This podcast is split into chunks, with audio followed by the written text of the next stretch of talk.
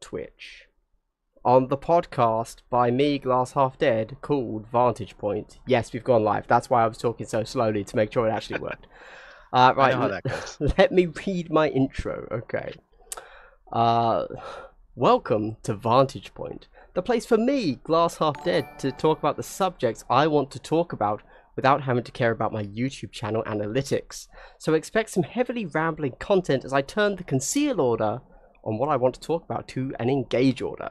Today I'm joined by Oodsicle, who is wearing a classic DD3CP Yeah. Seven Points is Balanced t-shirt, uh, merch that is still technically available, although no longer relevant if it ever was relevant, of course.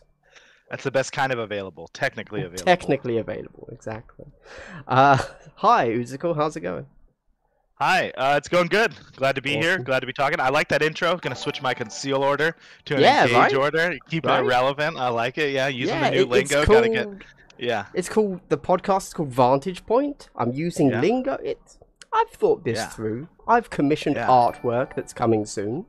It's. Yeah. You better just you better just hope it's not a, a domino fielded uh, Harlequin down there, or otherwise you can't. You know, the vantage point is worthless. So. Well, otherwise I'll play the rule wrong on stream, and people will tell me about it, and Yeah. that just drives engagement. So I'm fine with it. Yeah, yeah. I guess it works out that way when you're streaming. yeah right. Uh, More today, people yell at you in chat, the better. oh for sure. If only they would super chat me to tell me how wrong I am. Today I'm on a diet coke because it's really hot in England, and I have a fan going and a window open. So chat, hi, thanks for joining us. If you are hearing some excess noise from me, please let me know. Um, Battle Brothers Tabletop says, "Is it officially a podcast?" Yes, it is. Yes. Um, obviously, I did Beerinid. Now I'm doing Oodsicle. Later this week, I'm doing the Strategic Advantage guys, and next week I'm doing Micromancer. Um, I feel like I should stop saying I'm doing people, um, and I'm probably gonna start saying I'm talking to them. But at the Yeah, same time, on. Yeah. I don't really want this to be anything particularly official and like structured. So Yeah. I don't want to say I'm interviewing people, etc., because that's definitely not what I'm doing. I'm excited about Kill Team and I want to talk about it more. But obviously, like on my channel, I can't just put out bad content uh, that rambles for two hours. So Yeah. Yeah. yeah. Hobby Hero, I can I do mean, anytime. you can. Oh no, I can. Sorry, yes, you're right. I can. Um, but it would be a bad idea. Probably not good for the algorithm or No. you know any of those other things out or there. my but, mental I mean, health. Have... Yeah, Yeah. yeah. So let's just skip that completely. Um, No, definitely. Oodsicle, who are you? Why am I talking to you? Um, I'm just a humble, you know, member of the Kill Team community. Uh, I happen to have met and become good friends with Beernid 40k, and uh, that got me onto uh, his podcast and some of his videos. Um, also, part of the reason I got into the competitive scene, uh, meeting him and went up to BAO and did okay at BAO 2019. Mind you, it wasn't the hugest showing, but did okay there in my first tournament. Uh, went to other tournaments um, here in the SoCal scene, and we happen to have a lot of big names here, so to speak. You know, um, with the uh, the there was multiple podcast groups down here, and we have like some tournament winners and Emmanuel and uh, Alex uh, Admec and uh, Beernid's down here. So we have a lot of people like that. Um, and then I got involved in uh, over the pandemic in the tabletop simulator scene, uh, Mhm. working through the Command Point Discord, and now through my own Discord called the Kill Zone, uh, running TTS tournaments. So that's uh, kind of where I'm at. Of course, I know you for the sole reason that you let me stay in your place over LVO. Um, Yeah. everything else you is completely secondary to me. Um, yeah, no, but you. So you've just started that Discord now, right? And it's Yeah, yeah, we just started it. Yeah, the the command point guys uh, have some own tur- some tournament plans of their own, and so they wanted uh, the third party stuff moved. So Cool. we jumped over to uh, another Discord. Yeah. Okay, awesome. Um, do you, hey, I assume that you are in uh my stream chat right now. Do you want to drop a link to the Discord in there? Oh if yeah, that's do that. doable, I know sometimes it can be difficult.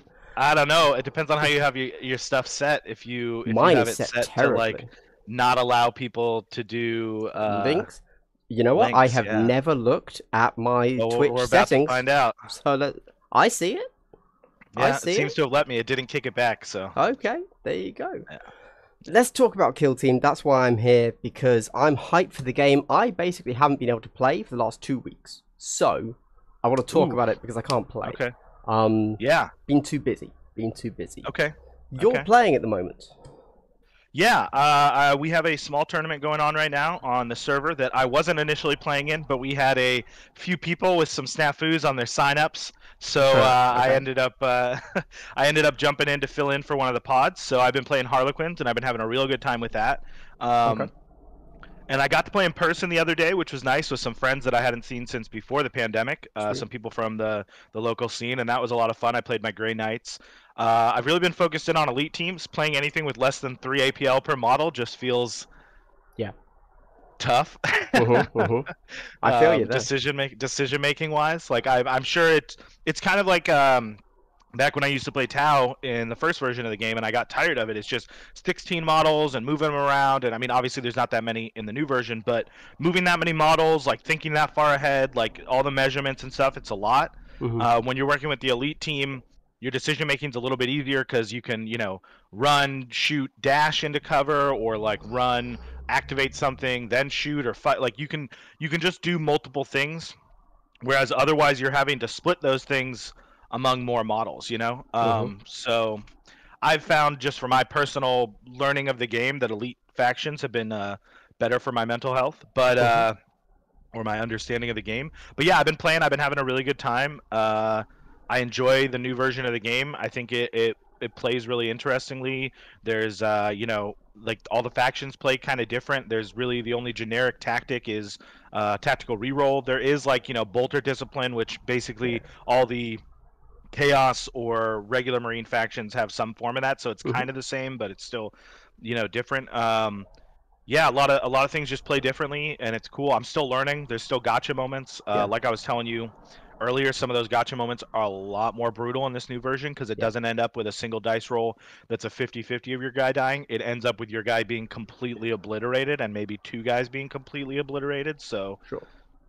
Yeah, Yeah, as we were just saying a little bit before, you just kind of gave some, I don't want to say intro games, but possibly the Yeah. first time playing.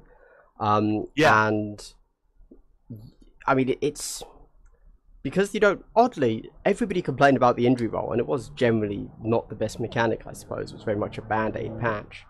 But um, yeah, it does mean that people could just be straight up punished for not understanding their orders and when to engage, when to conceal. Yeah. Yeah.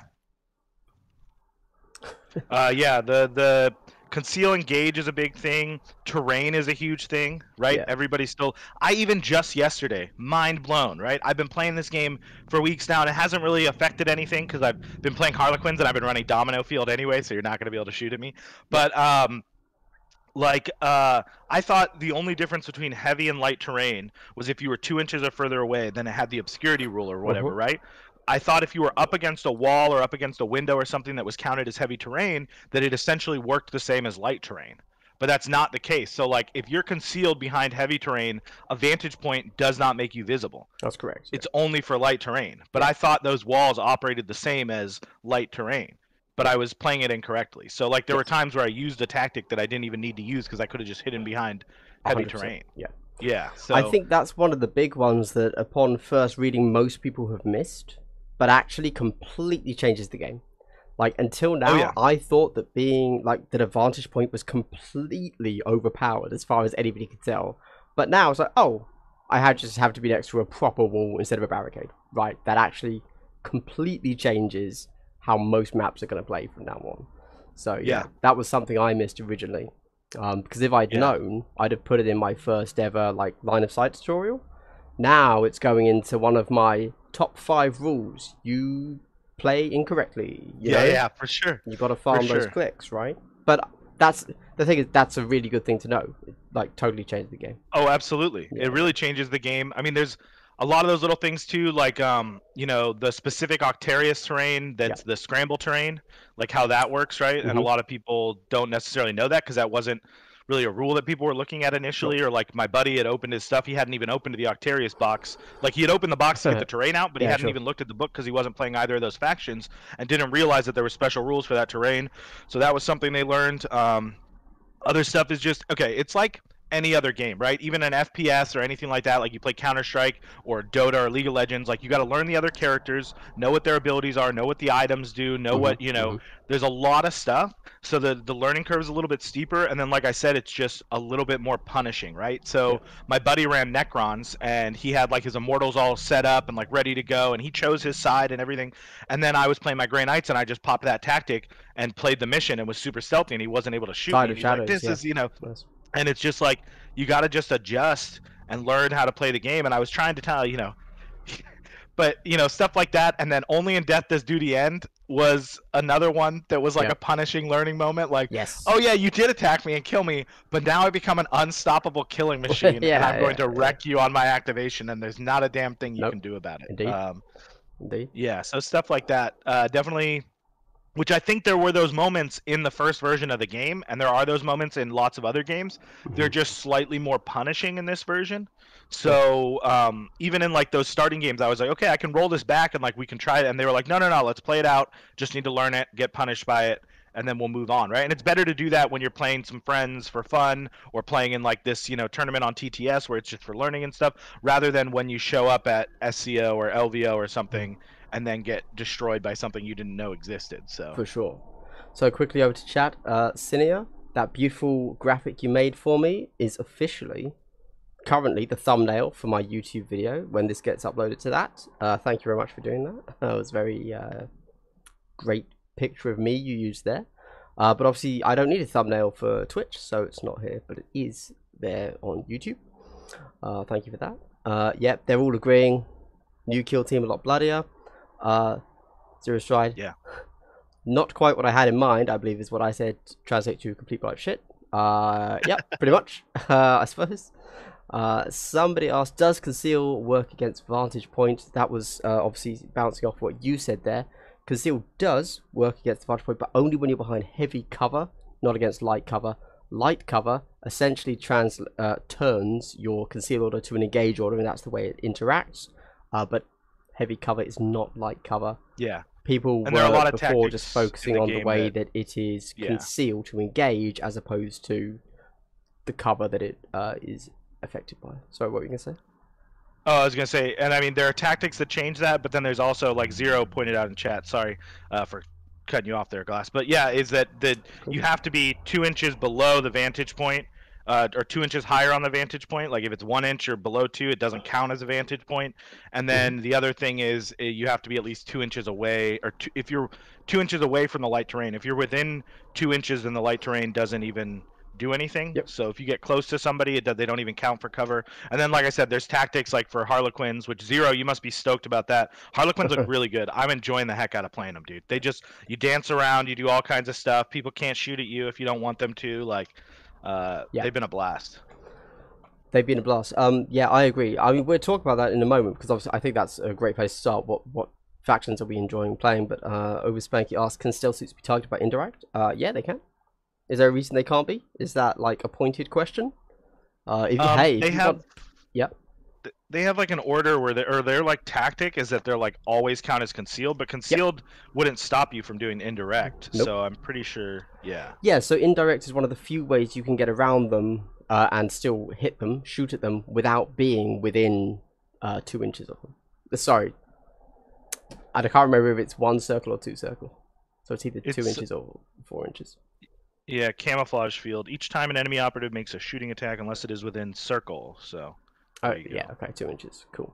Yeah, stealth suits look super strong. I haven't actually faced off against them yet, but I'm terrified of when I do. Uh, basically.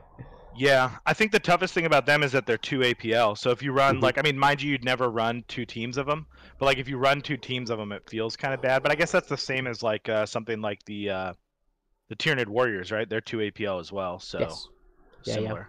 Yeah, I mean the stealth suits definitely seem like if you get that shot at them, they're gonna die. But you have to get that shot on them. Yeah. Uh, Baron Crack asked, have you guys tried DG or Drukari? Uh, I haven't played either. No, I've played against uh, Death Guard. Um, they were an interesting one. I, I don't know if my opponent was rolling hot, but that disgustingly resilient makes them so much more durable than I expected. Like I, I kind of did the maths afterwards, and he was rolling averagely. Averagely, like he was rolling about a third of his disgusting resilient saves, But damn, it it uh, I was playing him just with infiltrators, um, but yeah, it.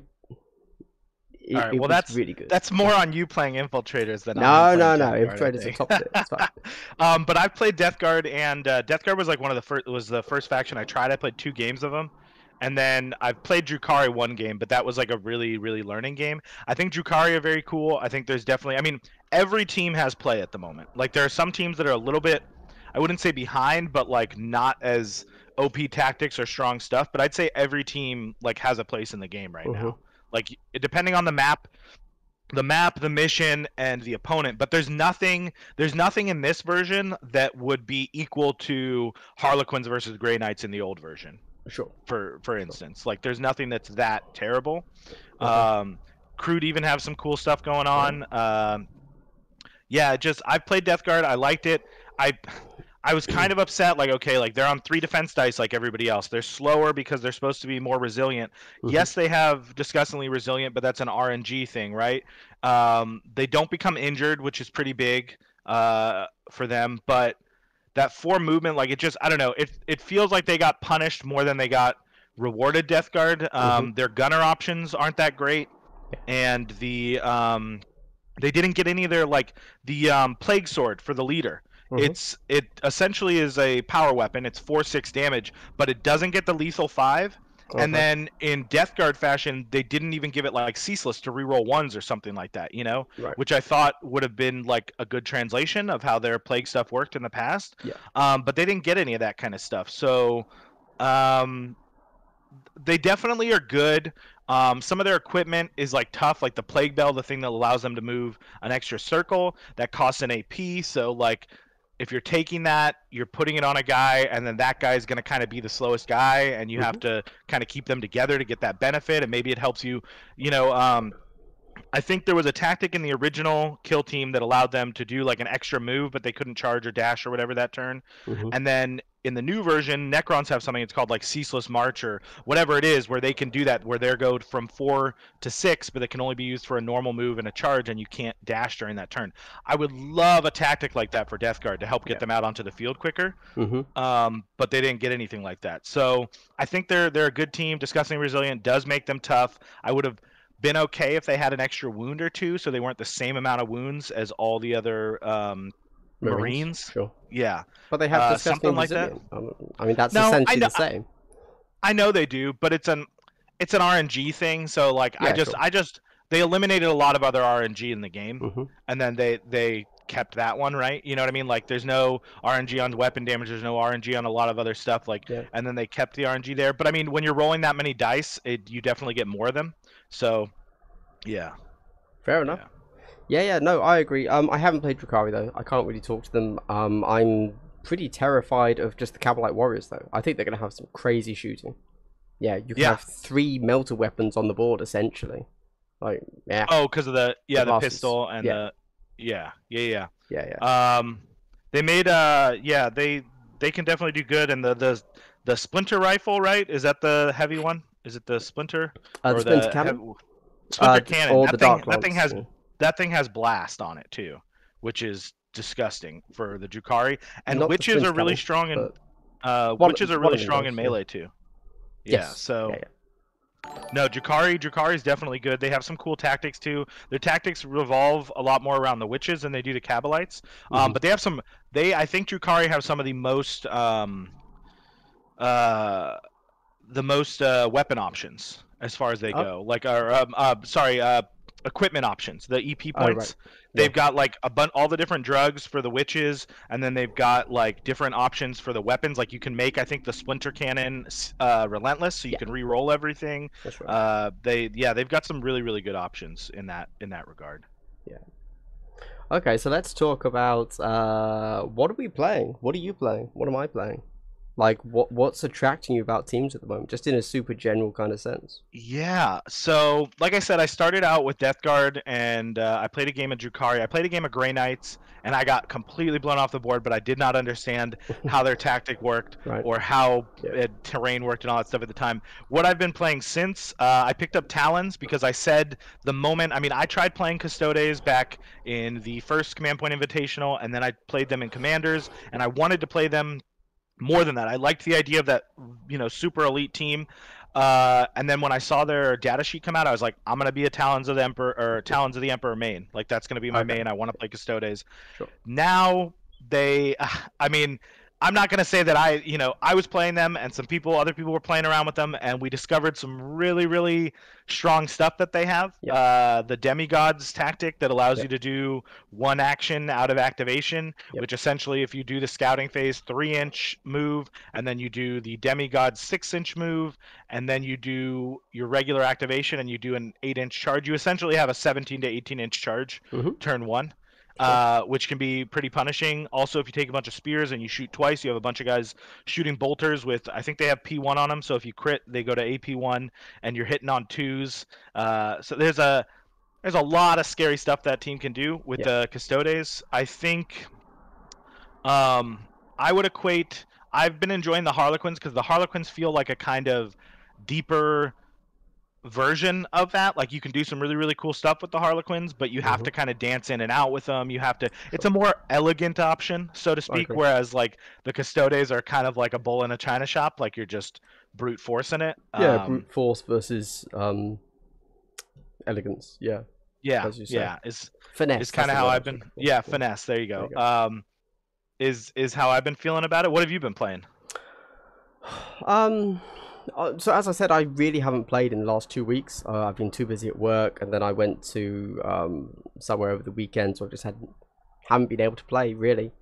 Uh, Okay. I've kind of I've got my teams originally uh, that I built like whilst I was waiting for the game to come out, and I heard the the early reviews. So I've got five infiltrators as as like a marine team, um, which are going to become part of a full roster that I'm going to do, which is going to basically be a Death Watch roster, which is why I gave Okay. them Death Watch arms. Um, I have Eldar, but man, I think Eldar. I don't think they're the team to begin with. Um, I need to work Yeah. on my. I need to work on the core of the game before I start getting funky with Eldar. They die very quickly, and yeah, they're um a bit above my skill ceiling at the moment. So I'll come back to them once I've mastered something, you know, the core. Um, Yeah. I'm current oh, and I'm currently building up a Heretic Astartes team because there is a tournament this weekend. Uh, Bad Moon Cafe. nice. We're at 30 players so far. I think we're going to cap out at the full heck yeah. 34, 36, whatever it is. Awesome. Um, it's this Saturday, uh, and I've got to decide what team to take. Currently leaning towards either Heretic Astartes or Demons. Don't know. okay. Don't know. We'll see. Those are both those are both good options. Yeah, yeah, yeah, for sure. Um, I like Heretic Astartes because I believe that I just like playing kind of five six Marines. That's a it's super low, you know, cognitive load. It's just six dudes, and you know what, man? Three APL feels so good to play. Like I really It like does. playing three APL. Um, everybody does. feels like they're making good choices. They're doing cool things. Um, you're not as limited to move shoot or move action, which is how I feel the others kind of play. Yeah. Um, so I really like that. But also, I do think once we get towards, you know, once I break through my I'm a beginner and I'm a noob, I don't know how to play the game phase, which is very much where I am at the moment. Let's be clear. Uh, I think in reality, the I think model count's going to be big. I think really the 10 plus models are where you're going to actually be like top tier competitive. I don't think uh, apart from We'll. Custodes, apart from Custodes, ignore them. Uh, they're a different thing. I'm not talking about them. But I think that really, like that mixture of three Marines with eight cultists is where you actually get competitive. I don't think once we're at like the top tier five Marines is actually going to cut cut the mustard, if you will. I don't know if that's the I, phrase. but- I don't know. We'll see. I don't know about cut Oh, the mustard, but I'm fine course. with it. Cut the mustard. Um, I mean, on the other side, right? Like Death Guard, I feel like I hate the Poxwalkers. Okay. They're so they're so useless. They Mhm. don't get they don't get any advantage from the from the the icon. They don't get any advantage Yeah. from the bell. So they're always moving at four. Yeah, you get to activate them twice at once, but they have um, a limit too on their their brainless. So any of the actions on a normal point, even if it, as tough as it is to get there with only two circle for a movement, you then can't even use your last activation to activate the point because it costs you an extra AP to do any kind of mission actions. Mhm. So like, the idea is you get them there turn one with a move dash, and then the next turn you just use both their APL to activate. But it's like I don't need eight guys to do that. You know, like that seems kind of I don't know. I'm not a huge fan of like I said, Death Guard. I just feel like their options kind of got they got kneecapped a little bit. Um, Sure. Yeah, I uh, I don't know. I like the elite team thing. I, I know what you're saying. Like that's what I was saying too about as far as once I know the game better, I think I could take advantage of more models. But at the time, like it just feels way more efficient to use less models and have more activations. Um, we'll see. We'll see. I know uh, Micro. I mean, you're gonna have him on next week, so I don't want to talk too much to it. But he's been Yeah. playing uh, Genestealers, and that's a team with more mo- more bodies, and he has been having a heck of a time with it. Yeah. They can take some crazy grenades. They have um, some like uh, ability that allows their really really good melee weapons to have relentless, which is like super strong. Um, I've only caught a little bit of a few of his games, but he's been doing really well with them, and that's Sure. um, yeah. Uh, like I said, Harlequins are really good. Uh, like you said, Eldar, I do think they're one of the teams, along with uh, Admech, that Mhm. weren't the greatest coming out of the coming out of the box. Well, hold on. I think though. Admech- I think Admech are really strong. What? I mean, they've got okay. They have some really really cool weapons and Yeah. some like good guys, but their tactics are their tactics are some of the worst. Like they're supposed to be like their uh, canticles now, but Yeah, then they yeah, also yeah. nerf. If you use it to shoot well, then your melee guys suck for that Mhm. turn. If you use it to melee well, then your shooting guys take a hit.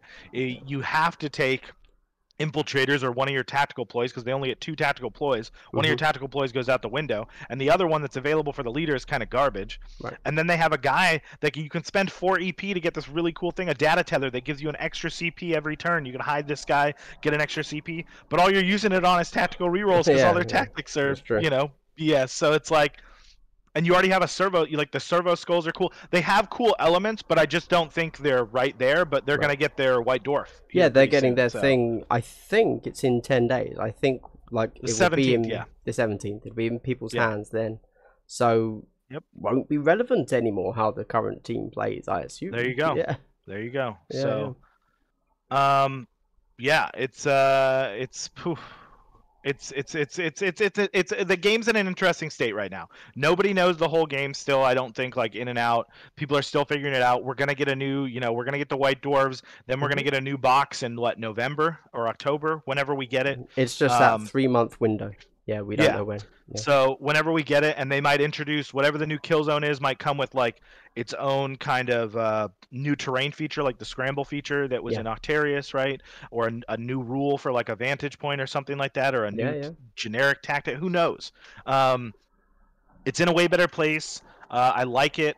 Um, how have you felt? Uh, I mean, I guess I don't know. Were there any questions about factions or anything like that in the uh, the chat? I don't want to just skip over anything before Uh, let's jump into something new. have a look uh, at the chat. Something that I'm terrible at doing. Um, I find Yeah. it a real struggle to talk to someone and read chat. Um, it's generally people agreeing that custodians are quite scary, Eldar kind of suck. yeah. Um, and then we're discussing mustard. So yeah. It's Oh, there you go. Yeah, I think I don't know that Brotherhood of Demigods is the issue. I would say I could see them doing something kind of like so how so how um, chaos works, right? With your regular chaos marines, you get six guys because the leader is like a, a bonus guy added on, right? Nope. Or he's just part of it. Okay, it's three and three is what it is. Three and three. Yeah. Okay, so a lot of the other ones are like just like marines are just five or whatever. And Yeah. so for Death Guard, what they did was uh, for Death Guard, what they did was the leader gets added on. So it's two and two, Yeah. but the leader gets added on, which makes it five. I think they could do something like that for, and I mean, I don't want to, I'm not, who knows what's going to happen, right? But it's potential that they could do for Custodes where if you take that team, it's one guy, but if you, you can add a leader onto it, which would mean if you took just Custodes, it would go back down to three. Which would drop them down to 12 Okay. activations. So I don't know how good that would be but um, I think it would make them a little less insane with three guys if you still Mhm. have like the good tactics and stuff. Because double shooting with three guys is still really strong, but it's not as strong as double shooting with four guys. Uh, Twelve activations is still not terrible, but it's not um, Because right, I'm trying to think like Death Guard with three each and five guys is 15. So you'd be at 12, so that'd be less than Death Guard. Yeah, I don't know. I don't know what they got to do, but we'll we'll probably see some changes to Custodes at some point. I don't think they're like the end of it all. I'm playing them today with my Harlequins, and I have a game plan going in. But we're playing escalating hostilities, which means by turn three and turn four, I'm gonna have to be getting close to them, which is not something I want to do. Um, and not how the Harlequins kind of play. Uh, so we'll we'll see what I can do. I have a game plan. I think you just this is one of those map and missions where I think it's not the greatest matchup for anybody playing them, but I have played them myself. I understand what's going on. I have a plan going in, uh, and we just got to see if it, it, works out. Part of it relies yeah, on, uh, you know, some initiative rolls too. So, um, mm-hmm. which not not nearly as bad in the new version. Uh, I really like it. Um, it can still be very um, difficult to lose initiative because there can be a key point on the map where like you were hoping for something to happen and then you don't get it to happen or a guy who was on an engage order turn one that you really need to change to a conceal order uh, mm-hmm. stuff like that. But uh, yeah we'll see how it goes against them. I don't think they're unstoppable beasts that everybody seems to think they are. I think people just still haven't figured out the game enough to know how to play them and i do think that they are strong. I do think that they are strong. Um, and they just have so many options, right? Like, oh, I'm going to activate and do the mission while also brutalizing you with double shoot or fight and murder, and yeah, so. Yeah, no, I agree. Um, I think uh, I said this last time. I, I, suppose I'll say it again.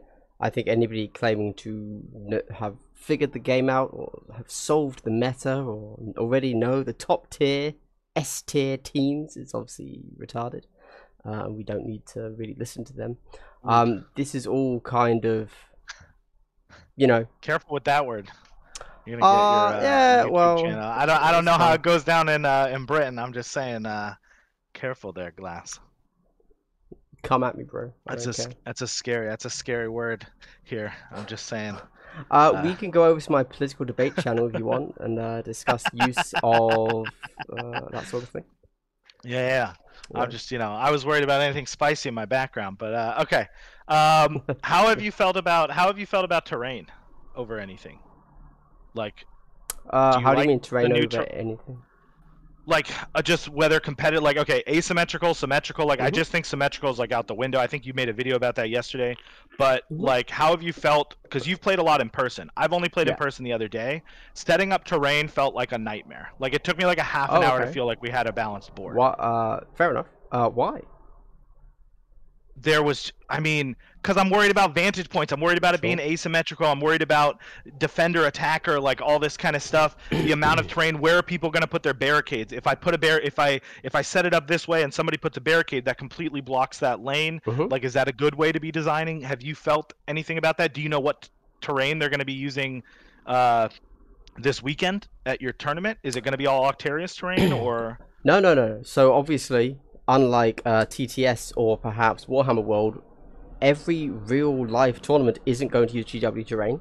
They're going to use third party terrain. They're yeah, going to be using MDF terrain, or they're going to be using that kind of pre painted stuff from GameMat.eu, which is what uh, is going to be used at Bad Moon Cafe, where I'm playing. I don't um, even know what game dot game mat. Oh, dot uh, they're they're a company that do like pre-painted resin terrain. They're based okay. in.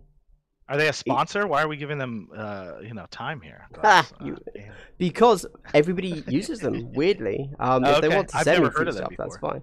Oh, fair enough. Uh, so a lot of people in the EU uh, use them because they're very canny when it comes to handing out their terrain for free. And if you're running a tournament, they will probably give you some very cheap terrain, whereas normally it costs quite a lot to get pre-painted. You know. Um, oh yeah, yeah, absolutely. So because of that, okay, they they get used quite a lot. Uh, Pre-painted so... resin terrain. All right, I'll have to take a look at this. Yeah, yeah, yeah. Uh, so all of their terrain is generally quite big, quite blocky. Uh, but honestly, I really like how it interacts with the new keywords because the old version, everything was what it was. Now you can say, hey, you know what? I don't like the verticality. That, that, that, that, not a vantage point. You can't go on it. Boom, problem solved. Or you can have not quite the right things you need and say, okay, well, you know what? That is a vantage point. That isn't. Uh, you can say, yeah, actually, I realize this doesn't make sense, but I'm making that huge tank container. That's light because That's light. Because you know what? Because I don't have access to the actual thing that I need. So I actually have really taken to that. It's odd because obviously I was starting to learn 40k, and it's essentially the same system. You pick an Yeah, you pick a ter- yeah, you- piece of terrain and you say this is now this. These are the keywords it holds. Um, and I Yeah. I bounced off of terrain so hard in 40k. I find it very confusing. I don't like it. I'm scared of it. Um, I Yeah, still don't like- fully understand it. If if your models are in it, it counts as one thing, or if they're like behind it, it counts yeah, as like another or stuff like that. effects. Yeah, yeah. Yeah, I think that's how it is in bolt action too. When I played Okay. a game of bolt action with my buddy, it like I was like, okay, so wait, so now that my guys are in the forest, it acts differently than when they were be like when they were behind the forest, you couldn't shoot at them. Now that they're in the forest, they're somehow revealed. But yeah, like, yeah, like they can shoot yeah. out, you can't shoot in, or they can't shoot out. They, yeah, yeah, yeah. Yeah, Um, there's there's all kinds of. It's like any game, you got to learn it and figure Yeah, it out. yeah. And that's like I said, I just learned that difference about heavy and light terrain. Um, yeah, no, I like that you can make anything whatever you want it to be. Um, I know a big thing Bjornid was talking about was like we got to look at you know that recommended board which we have Mhm. on TTS, which is pretty nice. Yep. See like kind of you know cut it up into quadrants, see how many heavy there are, how many light there are, and then like kind of use that as a guideline. Yeah. Um, but also like Octarius comes with right. It comes with the four like stands and then the oil derrick, so that's Yep. five pieces of heavy terrain. Yep. But knowing how heavy terrain works, I mean, maybe is that too much heavy terrain? I don't know. And then like the light Yeah. stuff too. They have the light barricades. You have your barricades, and then you have the light traversable, and then you have the the um, uh, what do you call it? The like uh, scramble terrain, right? Yeah. That's a lot of light terrain on a board too. Yeah. So things like Domino Field or things like the Grey Knight one, where you can hide behind light terrain, Yeah, yeah. become like really strong. So now all of a sudden, like, why even have vantage points if they're, you know, like, I mean, mind you, I have to use that tactic to avoid the vantage point, but it's like, it's, I think it's going to become, it's, it's, for me, obviously on TTS, I set up some of those boards too, and like, I don't know if they're perfect, but they're just set up how they're set up. So you click the button and they come out onto the board, Yeah. and they are what they are. What I feel like I had analysis paralysis trying to set up boards in person to try to make them as balanced as possible, but. Sure. Yeah, no, I um, I, I get that. I saw you trying to set up, you know, very briefly uh, a table on Yeah. TTS, and it's it's a challenge in an odd way. I think it's harder on TTS than in person. Um, just that difference of scale and understanding exactly what things are Yeah. is a little bit less intuitive, of course. Um, but Yeah, well, honestly, as I've been making my boards in person, it's very, you know, set it up symmetrically so it's fair and balanced, and it just move like one piece. That's it. Okay. There you go. Um, Now you I've guys played mainly on like using a, the Octarius terrain because that Okay. works well, and that works for me. You guys played on that one where you had like two levels of vantage points too, didn't you? Uh, yeah, on the live stream, yeah. The live stream one. I didn't Did like that come into effect? I haven't had a chance. No, to I don't. that. I don't like Okay. playing on multi. I think there should be two levels. I think there should be the the ground floor, and there should be the first floor. Um, yeah, there you go. There you go. Uh, le- other people have suggested that what you could do to balance that out is just say that uh, anybody with fly or a grappling hook or flip belt, whatever, just cannot go on. You know, cannot use that ability to go to a higher level. A multiple um, level. But it's Yeah. like, well, why play with it then? You know. Yeah. No, exactly. It's. I think the tough thing is that terrain isn't built for the way that it would be done. Because so a vantage point only has to be two inches above, right? One circle. Mhm. So you could do like one level at two inches and a second level at four inches, and then Yeah. you've still got multiple levels, right? And that Sure. four inch one isn't impossible for a normal person to get up.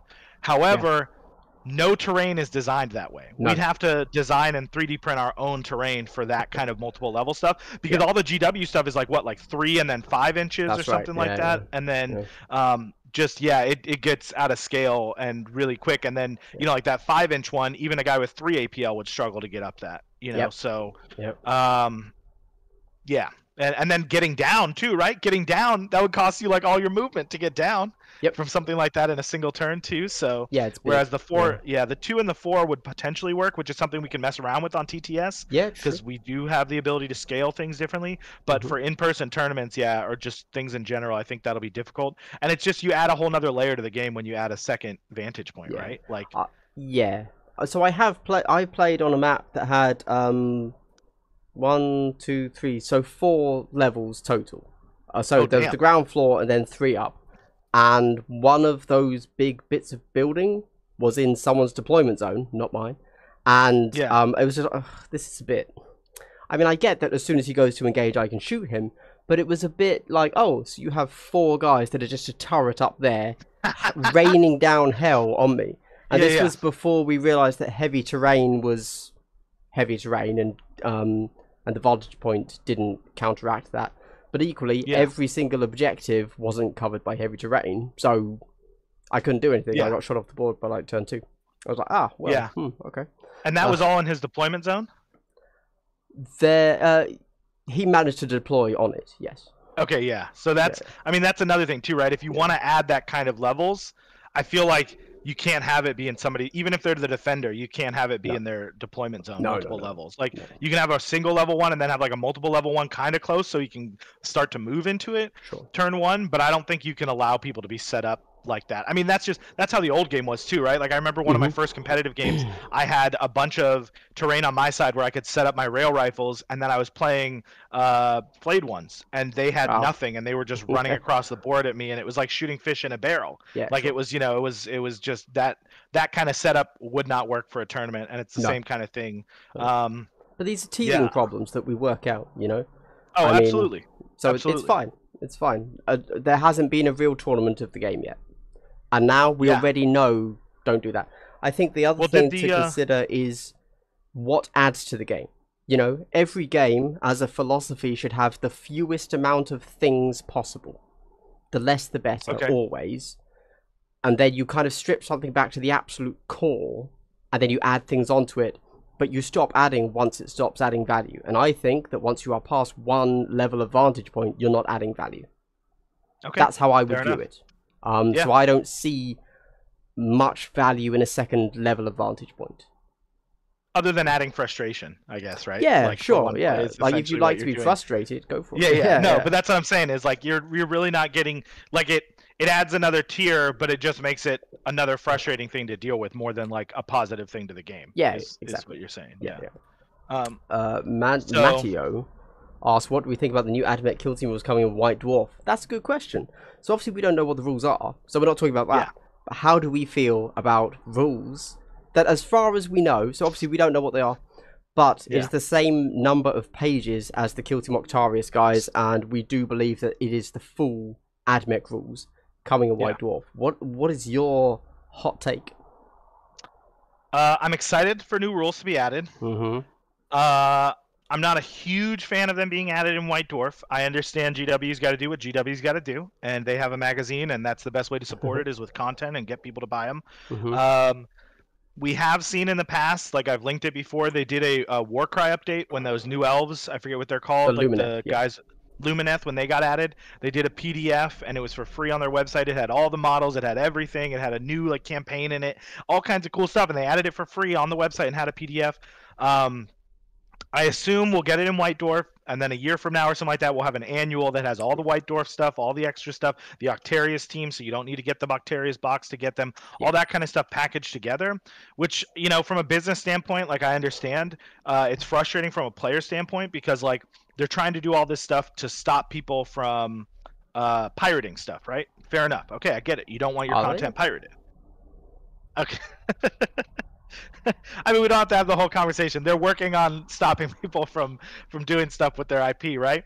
Okay, But then, alright. you, but then you're gonna introduce uh, a magazine where if I don't buy it the moment it comes out, I have no way of getting that content. Mhm. So I'm gonna have to go to the internet and find screenshots or pictures, or you know, some website's gonna have to add it to their Yeah. information for me to have access to it, or I'm gonna have to have a buddy who has it. Whereas if you made it digital, I would buy it. I would throw three bucks, even if you charged for it. I would throw a few bucks at it if I could have a permanent PDF that if there was an FAQ, you could update it to because it would be digitally on there. You wouldn't just have to do an FAQ. You could literally go in and change what the text says. Okay. Um, I think that would be a lot better. But I'm, I'm excited for a new team. We're, we're at the start of a game.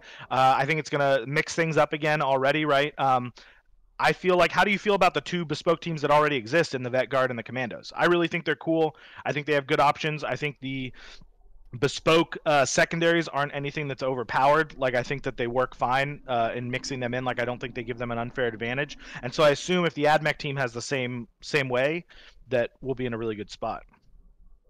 Okay. Yeah, I was more asking just kind of like about the delivery system um of Okay, White Dwarf. yeah, yeah, yeah. Like because Yeah. we don't know we don't know what the rules are. It's possible that it will come out and it will suck. And everyone will say, Yeah. "Oh, I'm just going to play Compendium Mad because these are so bad." We don't know, right? Yeah, yeah. Um, yeah, I don't know. White Dwarf. I was when I first heard we were getting White Dwarf rules, I was negative. I didn't like it. Um, why is that? Because I guess what we got last time was just the most half-assed rules possible, right? It was Cruton, Demons, and Sisters of Silence. Yeah, I mean And they, they were, just they were not great. What? What They were were they? not great. Um, uh, so obviously, I agree with you. If we could get live digital rules, that would always be the best option, right? Yeah. Why would we not want that? Yeah, you'd still get a few people complaining, but those people are just going to pirate it any- anyway. So who cares? We can ignore them. There you go. Um, Yeah. a digital delivery system is the best way to deliver it. That said, I also think that you know what, this is way better. Like for me personally, I engage with physical rules. I do Oh, not like reading things off of a screen, so I would also Same. want it to be able to be gotten this way. Um, and then you've got to ask, well, which would I rather have? Would I rather have a physical sheet of rules, or you know, let's assume it had to be exclusive to physical or digital. I'd rather have it physical because I'm a realist and I know that people are going to pirate it. So if I want it Yeah. digital, I can get it for free anyway.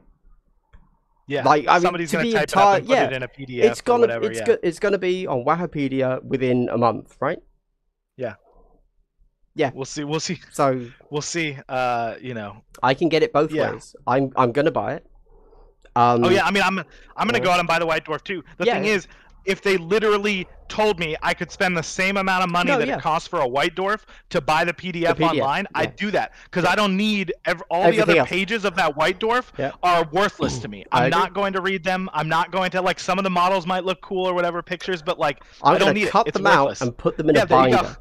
Put them into and your that's going spiralized to be binder. it. Yep, that's Yeah. right. And then by the end of the year, of after my twelve editions of White Dwarf, I will have yeah. the annual that they're going to give to us. But I'm still going to Yeah. buy the annual because they have like one extra page of rules, right? Yeah, yeah. Guaranteed. They'll add a they'll add another team in the annual like they did with uh, Sisters of Battle, right? That's right. Uh, that's right. Just to hook anybody who was not sold on the idea of an annual, or who bought somebody who bought every single Some box and already has all Yeah, the yeah. rules for all the bespoke teams. Yeah. Exactly. No. Uh, yeah. I. I. That's. It is what it is. White Dwarf. I mean, as as inconvenient as it feels, right? Because I think I'm gonna have to go to like a Warhammer store too. Like I don't know where else to get a white dwarf. Like you can't just go into a grocery store and get No. it next to the that month's uh, Yeah. issue of GQ or whatever the heck it is. You know, like it's not going to be You used there. to be able to in England, you know. Oh, I'm sure because it's Yeah. popular enough, and that's like where they're from. You could maybe Sure. get it at like a at a, corner shop or something like Yeah, that. But yeah, no, right. I don't think I've ever seen it. No. Even in my local, maybe my local game store growing up had them on like a magazine rack or something Sure. like that. But I don't Not think any of the stores that I currently go to have them. No. I don't think they get it. Um, mag- I mean, that's just old media, right? Like It is, yeah. magazines are like unless Who buys and that's why magazines? I don't even know. yeah, and the only ones that are still surviving are like Time, GQ, like the big ones, right? The ones that people still Yeah. sell subscriptions to. Anyone else would have, like any other company would have canned White Dwarf, right? And they would have been like, it's going White Not Dwarf digital. It doesn't make sense to do it as a magazine. Yeah, yeah. But what they've decided to do instead Double is down. put valuable content yeah. in there. We're literally keeping White Dwarf alive. Like Yeah. it's because of uh, it's because they put that content in there. They're gonna see a spike in their September White Dwarf sales, and they're gonna be like, "We're on track, boys. We're doing it. It's the it's a great the magazine. It's a success." The But GW guys are going to be sat there, the analytics team, like, oh wow, they love what we're Yeah. doing. Let's keep doing it. And And we it's like, no. five pages no, or whatever. please That's don't. it. Yeah. Yeah. Yeah. Well, you know what? They got me because I got a subscription to White Dwarf because of it. So I feel Yeah. disappointed in myself, but I need that kill team content, so I have to, right? How much uh, does a subscription save you money wise? Oh, so if you if you pay for the year, you get two editions free, issues free, basically. Okay. So I think And those would be the two editions that don't have kill team Yeah, probably, yeah. yeah. I don't know. So I kind of, you know, I think we've all done the maths. Uh, Let's assume that we get one box every three months, which will give us two teams in each three months, right? yeah, yeah. To give us every single faction's rules, they will then also have to put uh, one like uh, faction in each edition for the next year. So in a year's time, by Okay. that maths, we will have every single month we will get a new faction in a White Dwarf, and then every Yeah. three months we will get an additional two factions that month in the box. Okay. So Fair enough. that actually tracks numbers wise pretty much. Yeah. Yeah. I mean, I'll probably just go out and buy it each one That if I want it, if I makes need it. perfect You know, sense. Like even if the Eldar team is super good, I know I'm never gonna play Eldar. Although I think Eldar will be getting a, a- an in-box one because I think they're gonna give them new models. Like of all the teams that need yeah, new models. yeah. Well, we had that big leak, didn't we? So it looks kind of like we might get Eldar getting new aspect warriors. Um, we might get Okay, I didn't even see Chaos getting like new possessed models, um, and new cultists models. Okay. Um, so those two make sense. Uh, we we don't know what else, but th- those Now by new cultist, solid. do you just mean Blackstone Fortress cultist reboxed? I really hope not, because the Uh, thing the thing with those that team right is I know everybody's like oh yeah just buy this and and that gives you your cultist team but it doesn't because cultists cannot take a uh, grenade launcher which is what one of the weapons is in that box so There you go. anyway whatever Yeah. whatever Good times. so white dwarf we're conflicted we're both going to buy it but ultimately that's purely for sentimentality reasons because we both know that as soon as it's released someone is going to scan the pages Yeah, yeah. and that's And where I- we're going to yeah. read it from Yeah. yeah pretty And also, like you know, a month afterwards there'll be an FAQ which changes the stuff that we physically have anyway. So it'll be like you know. Uh, well, okay, so let's talk about that. All right. Before we All get on to our main subject of what are we enjoying playing and why, let's talk about that. So let's assume that we are going to get balance patches. So not, a, I don't Okay. mean an FAQ errata. Yeah, yeah. I mean a balance patch. How do you Yeah. feel about that? I feel great about it. I think it needs to be done. Even Um, though I it's think- changing the rules that we have printed out, because you know, man. you I mean, know I'd that's what if we- everyone yeah. is going to say. They're going to Oh, no. come out and say, "I can't believe why did I pay for this core rulebook? Why did I pay for this companion when you're just going to change the rules on me?" Yeah, and you know what they'd say otherwise? They'd This say otherwise if they didn't do it. It's unbalanced and they don't Yeah. even care about it. There's no support. Why aren't Yeah. they changing things? Like it's nobody you're never going to make everybody happy. Um bottom line, I Mm. do think that is a another reason that, you know, shows just how important having a live digital rulebook would be, like some other games do. Um, and I I'd be happy to pay for it. You know what I mean? Or I'd even yeah. I'd be happy to pay whatever it was for their Warhammer app that they came out with that was like gonna have all the like if they wanted Yeah. to do Kill Team on that, you know, I'd, I'll pay a five dollar monthly subscription or whatever to have it. I'm fine Yeah. with that. I got no problem there. Um, I do like you said, like having physical copies of things. It's kind of like the same way with you know games nowadays. They're all on Steam or whatever. Like if Steam Mhm. goes down, like there goes all my you know my Oh, yeah. video game library or whatever it is. You know, um, if you don't have it downloaded for uh, offline play, like you're Yeah. just SOL. Uh, so stuff like that, but at the same time, for this game, I like the I like the idea of it being digital. I like the idea of patches, um, because I'd rather see the game thrive and see it be more balanced. And if there's something they think they can do, right? Like that's that's why games like League of Legends, Dota, any of these video games, the popular like big esport games or you know competitive games, Mhm. they are difficult to balance. And that's no different for Kill Team or Warhammer 40k or whatever it is. It's difficult to balance. And it's especially difficult to balance when you continue to add new things, right? Yeah. Oh, we're going to throw in Blackstone Guard to the original Kill Team. Okay, we're going to, you know, which they did do some balance stuff to that, right? They took some wounds off those models. They made it so Gottfried couldn't do fixed bayonets, you know, things like that. Um, but, uh, you know, you, you look at it we need that we I I want them to continue to support the game. They're gonna they already have a roadmap for how they're gonna add this stuff, whether through White Dwarf or through the new boxes. Um and I mean hopefully they've planned, right? They in their mind they've planned all this and they think that those faction rules are going to be balanced in Mm. whatever the, the game state is, right? You look at the missions, you look at whatever. Um, I hope that GW takes, you know, I don't. Um, is it was it this past weekend that the Warhammer World Tournament happened? No, it's the next one. It's the 18th, Okay, whatever that weekend is. Yeah. that's going to be a big tell too, right? Like, Yeah. how do they run that tournament? What do they do? Like, will Yeah. that be kind of a guideline? Are they going to come out with a pack for that? That's like, here's how we want you to play competitive. There's already a pack. Yep. Oh, there is. Yeah. Oh, see, I didn't even know that. There you go. I got to get a link to that and go check it out. I didn't Yeah. even know that the pack was already out. Oh, it Um, basically just says play the core mission, like the Oh, crit- okay. because the critical mission pack is is the match is the, yeah, yeah yeah, yeah. for sure. Yeah. Um, so you know, like I want to see them continue to support it. I want to see you know FAQs to fix the things that are wrong in the book, which is still mind blowing to me that they can have so many simple things wrong. I don't know who passed through this. Yeah, I don't know. yeah. They did a bad job. I heard they potentially already got canned, so who knows? That was a loose Um, tooth comb. Yeah. Yeah, so uh, I would like to see them do balance patches. If something seems like it's too strong, I'd rather have them deal with it and potentially, you know, at the risk of completely nerf nerf batting that team, right? Like Yeah. and making them irrelevant.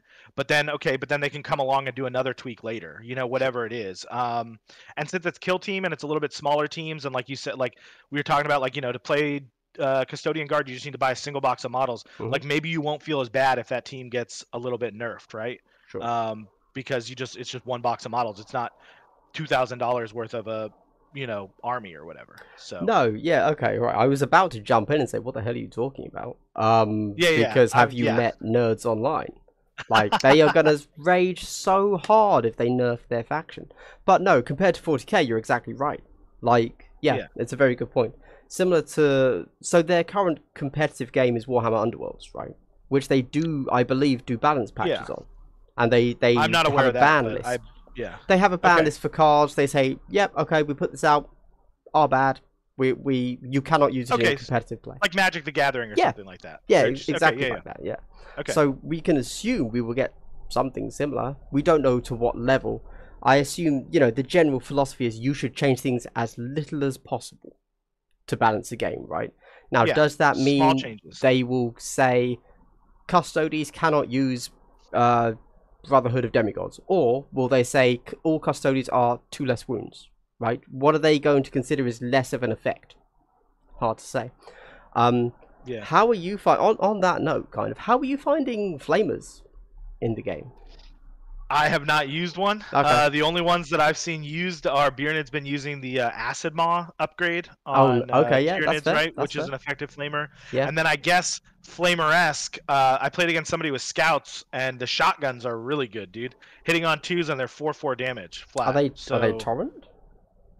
Uh, no, so they don't have the torrent, but they're like Flamer-esque in. The Oh, you just mean the range. They're Six pistols. inches and six inches, and they're two uh, two ups to hit instead of their normal three ups for scouts Oh and stuff right. like that. Like, oh okay. yeah, yeah, they don't have torrent, but Okay. they're they're effective. Um, yeah, torrent. I feel like things like torrent and blast are really more effective in the in the first turn, or if somebody like makes a mistake and Okay. leaves models together. I think stuff spreads out a little bit more. Like one of the things I've seen somebody do, like with grenades that have blast, is like you do your scout is like a three inch move, and then you do a six inch move, and then a dash to get within range, and then lob a grenade at somebody's little bubble that they set up in Yeah. in deployment. Um, but yeah, no, Makes I haven't seen flamers played at Okay. all. Uh, like an actual legit flamer, like Acid Maw is kind of a flamer. Does Acid Maw even have torrent? I don't know. Uh, I Um, don't. th- I feel like it might do. I have my book right here, yeah, but I'm not sure if it does. no, yeah. I mean, it doesn't really make Yeah. a huge shake either way, does it? But yeah, um, I have yet to find much good going on with flamers. Um, Yeah. Don't get me wrong. There are there are weapons that are good, that are the six inch range. Mhm. Uh, Acid Maw has splash one. Okay, There so you that's go. that's something. kind yeah it's kind of something um i i do having said that actually sorry i have had lots of luck with plasma pistols anything Oh, yeah. plasma's good even at six inch range right like Yeah. you Oh, no, it's you one shot people and Oh, yeah. i found that the six inch range doesn't really kind of matter to be honest with you Yeah. Well, it looks like you're gonna get some flamer talk next week. Micro mentioned apparently he's i got some feelings that. on I flamer. So, well good uh, good yeah, no, I just I haven't played around with them enough. You look at them, like I understand where their value lies, um, but I just I because I mean against low wound things, right? Like if you if you're going up against like you know guardsman or Drukari or something like Mm. that, that's gonna be, um, you know, like I said, maybe bunched up early, and you have a guy who can run in and do that and hit for hit on twos, two two damage, right? You're gonna at least injure a few guys. Yeah. Maybe not kill anything, but it'll do a significant amount of damage. Um, yeah, I don't know. I haven't had a chance to play with it. Like the golden rule that a lot of people are talking about right now with this version is if it was good in last version, it's probably not as great this version, and if it was bad last version, it's probably better this version. That Obviously, there are true, outliers. Yeah, There are outliers like Plasma, as you mentioned, Yeah, which is yeah. still strong, um, going yeah. strong. Yeah, Uh, yeah. But yeah, in general, like they've they've played around with things in the way that Flamers, which were like the end all be all last version, like super strong, Well, also don't hits, have the right? yeah. Yeah. yeah so Yeah, that's fair. That's fair. Uh, quickly answer some chat there. Um, uh, will we talk about that yet? No, not yet. Uh, so, what is our favorite things in the new game? That's a huge question. Let's answer Oh, it. that 'cause is. Why not? Uh, we can mention flames again, Michael. No problem. Uh, please, I will. I will get some games in with them so that I can talk about them uh, a little bit more effectively. Because right now, I can't. But I am playing a tournament this weekend, so I should. yeah Get just run a all bit. flamers Yeah, There you go. right, yeah, yeah. yeah they were really good for you last edition right your gray knights Ah, yeah, they were top notch. Well, yeah, we could talk about Grey Knights. Um, yeah their gunner options are garbage yeah, Ugh, I'm like, really bad I mean, I haven't actually done the maths, but purely from a, I like to maximize my CP spending. I want another Stormbolter in that. Like, Yeah, no, Yeah. I'd rather have Relentless Stormbolter Yeah. and Relentless Falchions over anything. Thankfully, I didn't magnetize my models, but they made Falchions the best way to go. So, I'm I'm undecided on Falchions versus just a power weapon, uh, force weapon. I think Yeah, yeah, I force- think there's play yeah. there. Um, but yeah, I don't know why plays. I'm I'm not going to be taking a stave or a uh, thunderhammer again. So it's Yeah. fine. Great for me. Or a Uh, gunner, let's talk about- obviously. yeah, Before we get too, I don't want to. I don't want to pull you off topic. But you were saying so. Favorite thing? What's your favorite thing? I asked you, so yeah. Oh, you're asking me. All right, Yeah, I gotta go. Um, I okay, can go first. I would. but- I would say, um, just in general, I feel that the game is a lot richer and deeper tactic tactically. Um, just in the in the back and forth uh, activations uh, Yeah. feel of it, right? And the conceal and engage, like just that whole general redesign of how the game plays out, like. And I think the game gets deeper. Like turn one, everybody's set out. You know where all the models are. You know what their orders are. Okay, cool turn two and on, oh man, people are changing orders as they activate models. People are activating models in different order, kind of thing. Like maybe you expect him to activate this guy, but then all of a sudden he's got some play with this guy, you know, like that was concealed last turn. Stuff like that. I really, really love that. That's that's got to be my favorite part of the new edition. Is like, is it's not just okay we're starting off we both use a veteran move we both do this okay i'm gonna up and at 'em. like you it's not the Yeah. same expected stuff it is every game has been really different even playing my own team the way that i've had to play them or move them around the board or think about my moves has been different like it's not Sure. just a set game plan Sure. Yeah, I think um, so something that uh one of my one of my boys in Discord said, and I just instantly agreed with. So I'm going to say I said it. Really, is that um, they've designed a game that is better to play than to think about, which is a huge departure for 40k, where I think a Yeah. lot of people interact with the game purely theoretically. And Oh, I think something that people, a lot of people online have naturally bounced off of this because it is a streamlined game in the sense that there is less to think about before you're on the board. Um, Mhm. You know, very deliberately so. So that was their intention. But I think a lot of people don't play Games Workshop games. I think most people online, not most, I think a lot of people online that are very vocal don't actually play the game. Like, okay, this is such an outlier, but it's an amusing story anyway. Some guy in the Facebook Kill Team Discord, once the new thing got released, uh, I think a week before, like when the first uh, pre-release editions were being reviewed, Okay. uh, like t- did a picture of his uh, first edition Kill Team starter set, uh, you know, with the Sector Imperialis terrains, and said, "Wow, I didn't even get a chance to play Kill Team, and now they release a new one. It was, it was." You'd think it's satire, right? Like he's Yeah, yeah. knocking it out of the park with that satire, but he's Yeah, just deadly serious. And I I was was like, dead serious. It had just been sitting there it's for been three forever. years. What are you like? Yeah. So anyway, so I I think that's quite emblematic of uh, how a lot of people engage with Games Workshop games, and yeah, he didn't get his value out of the models, but I'm sure he thought about that game a lot. Just like a lot of people think about 40k a lot. I think it's hard to make a game of thinking about this new kill team. You can do it. There's stuff to think about, but I think you know when you're playing 40k, um, your plan survives contact with the enemy. You're playing on objectives, and your opponent might have the firepower to take you off of them, or they might not, and that's kind of what you're there to see. But I think very much because in Kill Team you've got the alternate activations, you've got the constant back and forth, you've got that genuine tactical gameplay of has that model moved there? Okay, have they positioned correctly? Did they have enough move that I can flank them? Because flanking is a Mhm. huge thing now. I think that in Kill Team, you know, your plan doesn't survive contact with the enemy. And Yeah, I no, think that's way more fun. And that's the best way to phrase that. Um, so yeah, that was just me hammering home your point there. Uh, yeah. Yeah, I mean, so on that note, like you were talking about Big Hammer, like uh, Warhammer 40k, Bjorn had told me too. Like a lot of the top players, they don't even, they don't so much even play like full practice games. They play like a turn one, like, and that's it. Like they just like because like you said, they have a plan and it's all stuff they've done off the board, Math Hammer, whatever. They set up and they like have like an opening play kind of thing. They play like one or two turns. They don't play a full game. That's another thing about this edition. You could be down like six points turn two, and you could bring it back. You Mm. could bring it back hard. In the old version, it would feel like you were just gone and done and out. Uh, and a lot of people would concede. There are games where I've been ahead, and then it's only been like a point difference in the end. Um, you really got to play the mission in this one. Um, but yeah, no. To your to the point that we were making about like um, uh, one thing, a note on that. How do you feel about list building in this? Because I know some people are like, I think it's one of those things where people are like, oh, like list building, because that's a big part of the playing the game outside of the game is list building, right? And people are like, oh man, they took away my list building. Like, oh, it's just these fire teams. It's so Yeah. generic now. But so many people barely list built. So many people just played what the team was. Like, okay, Drukari, I'm gonna take one kind of thing, and then I'm gonna take a bunch of mandrakes with it. I'm gonna take, you know, like, or you know, and the Klaivex or whatever. Um, Tau, it's. I know there were people who were playing Crisis, fuck Crisis. Um, but you know, it's a lot of drones, right? Like, um, Yeah. okay, I'm doing this. Uh, if you're ad AdMech, you know, not everybody went plasma spam. There were some other models you tossed in there, but like, you know, um, Marines too. Like, I think Marines had the most options, and I think that's where a lot of the Yeah. people are upset about is just that Marines got cut down a little bit. Um, obviously, you have the tactical Marine options and you have the Death Watch options, Yeah. which open up a lot more of that stuff.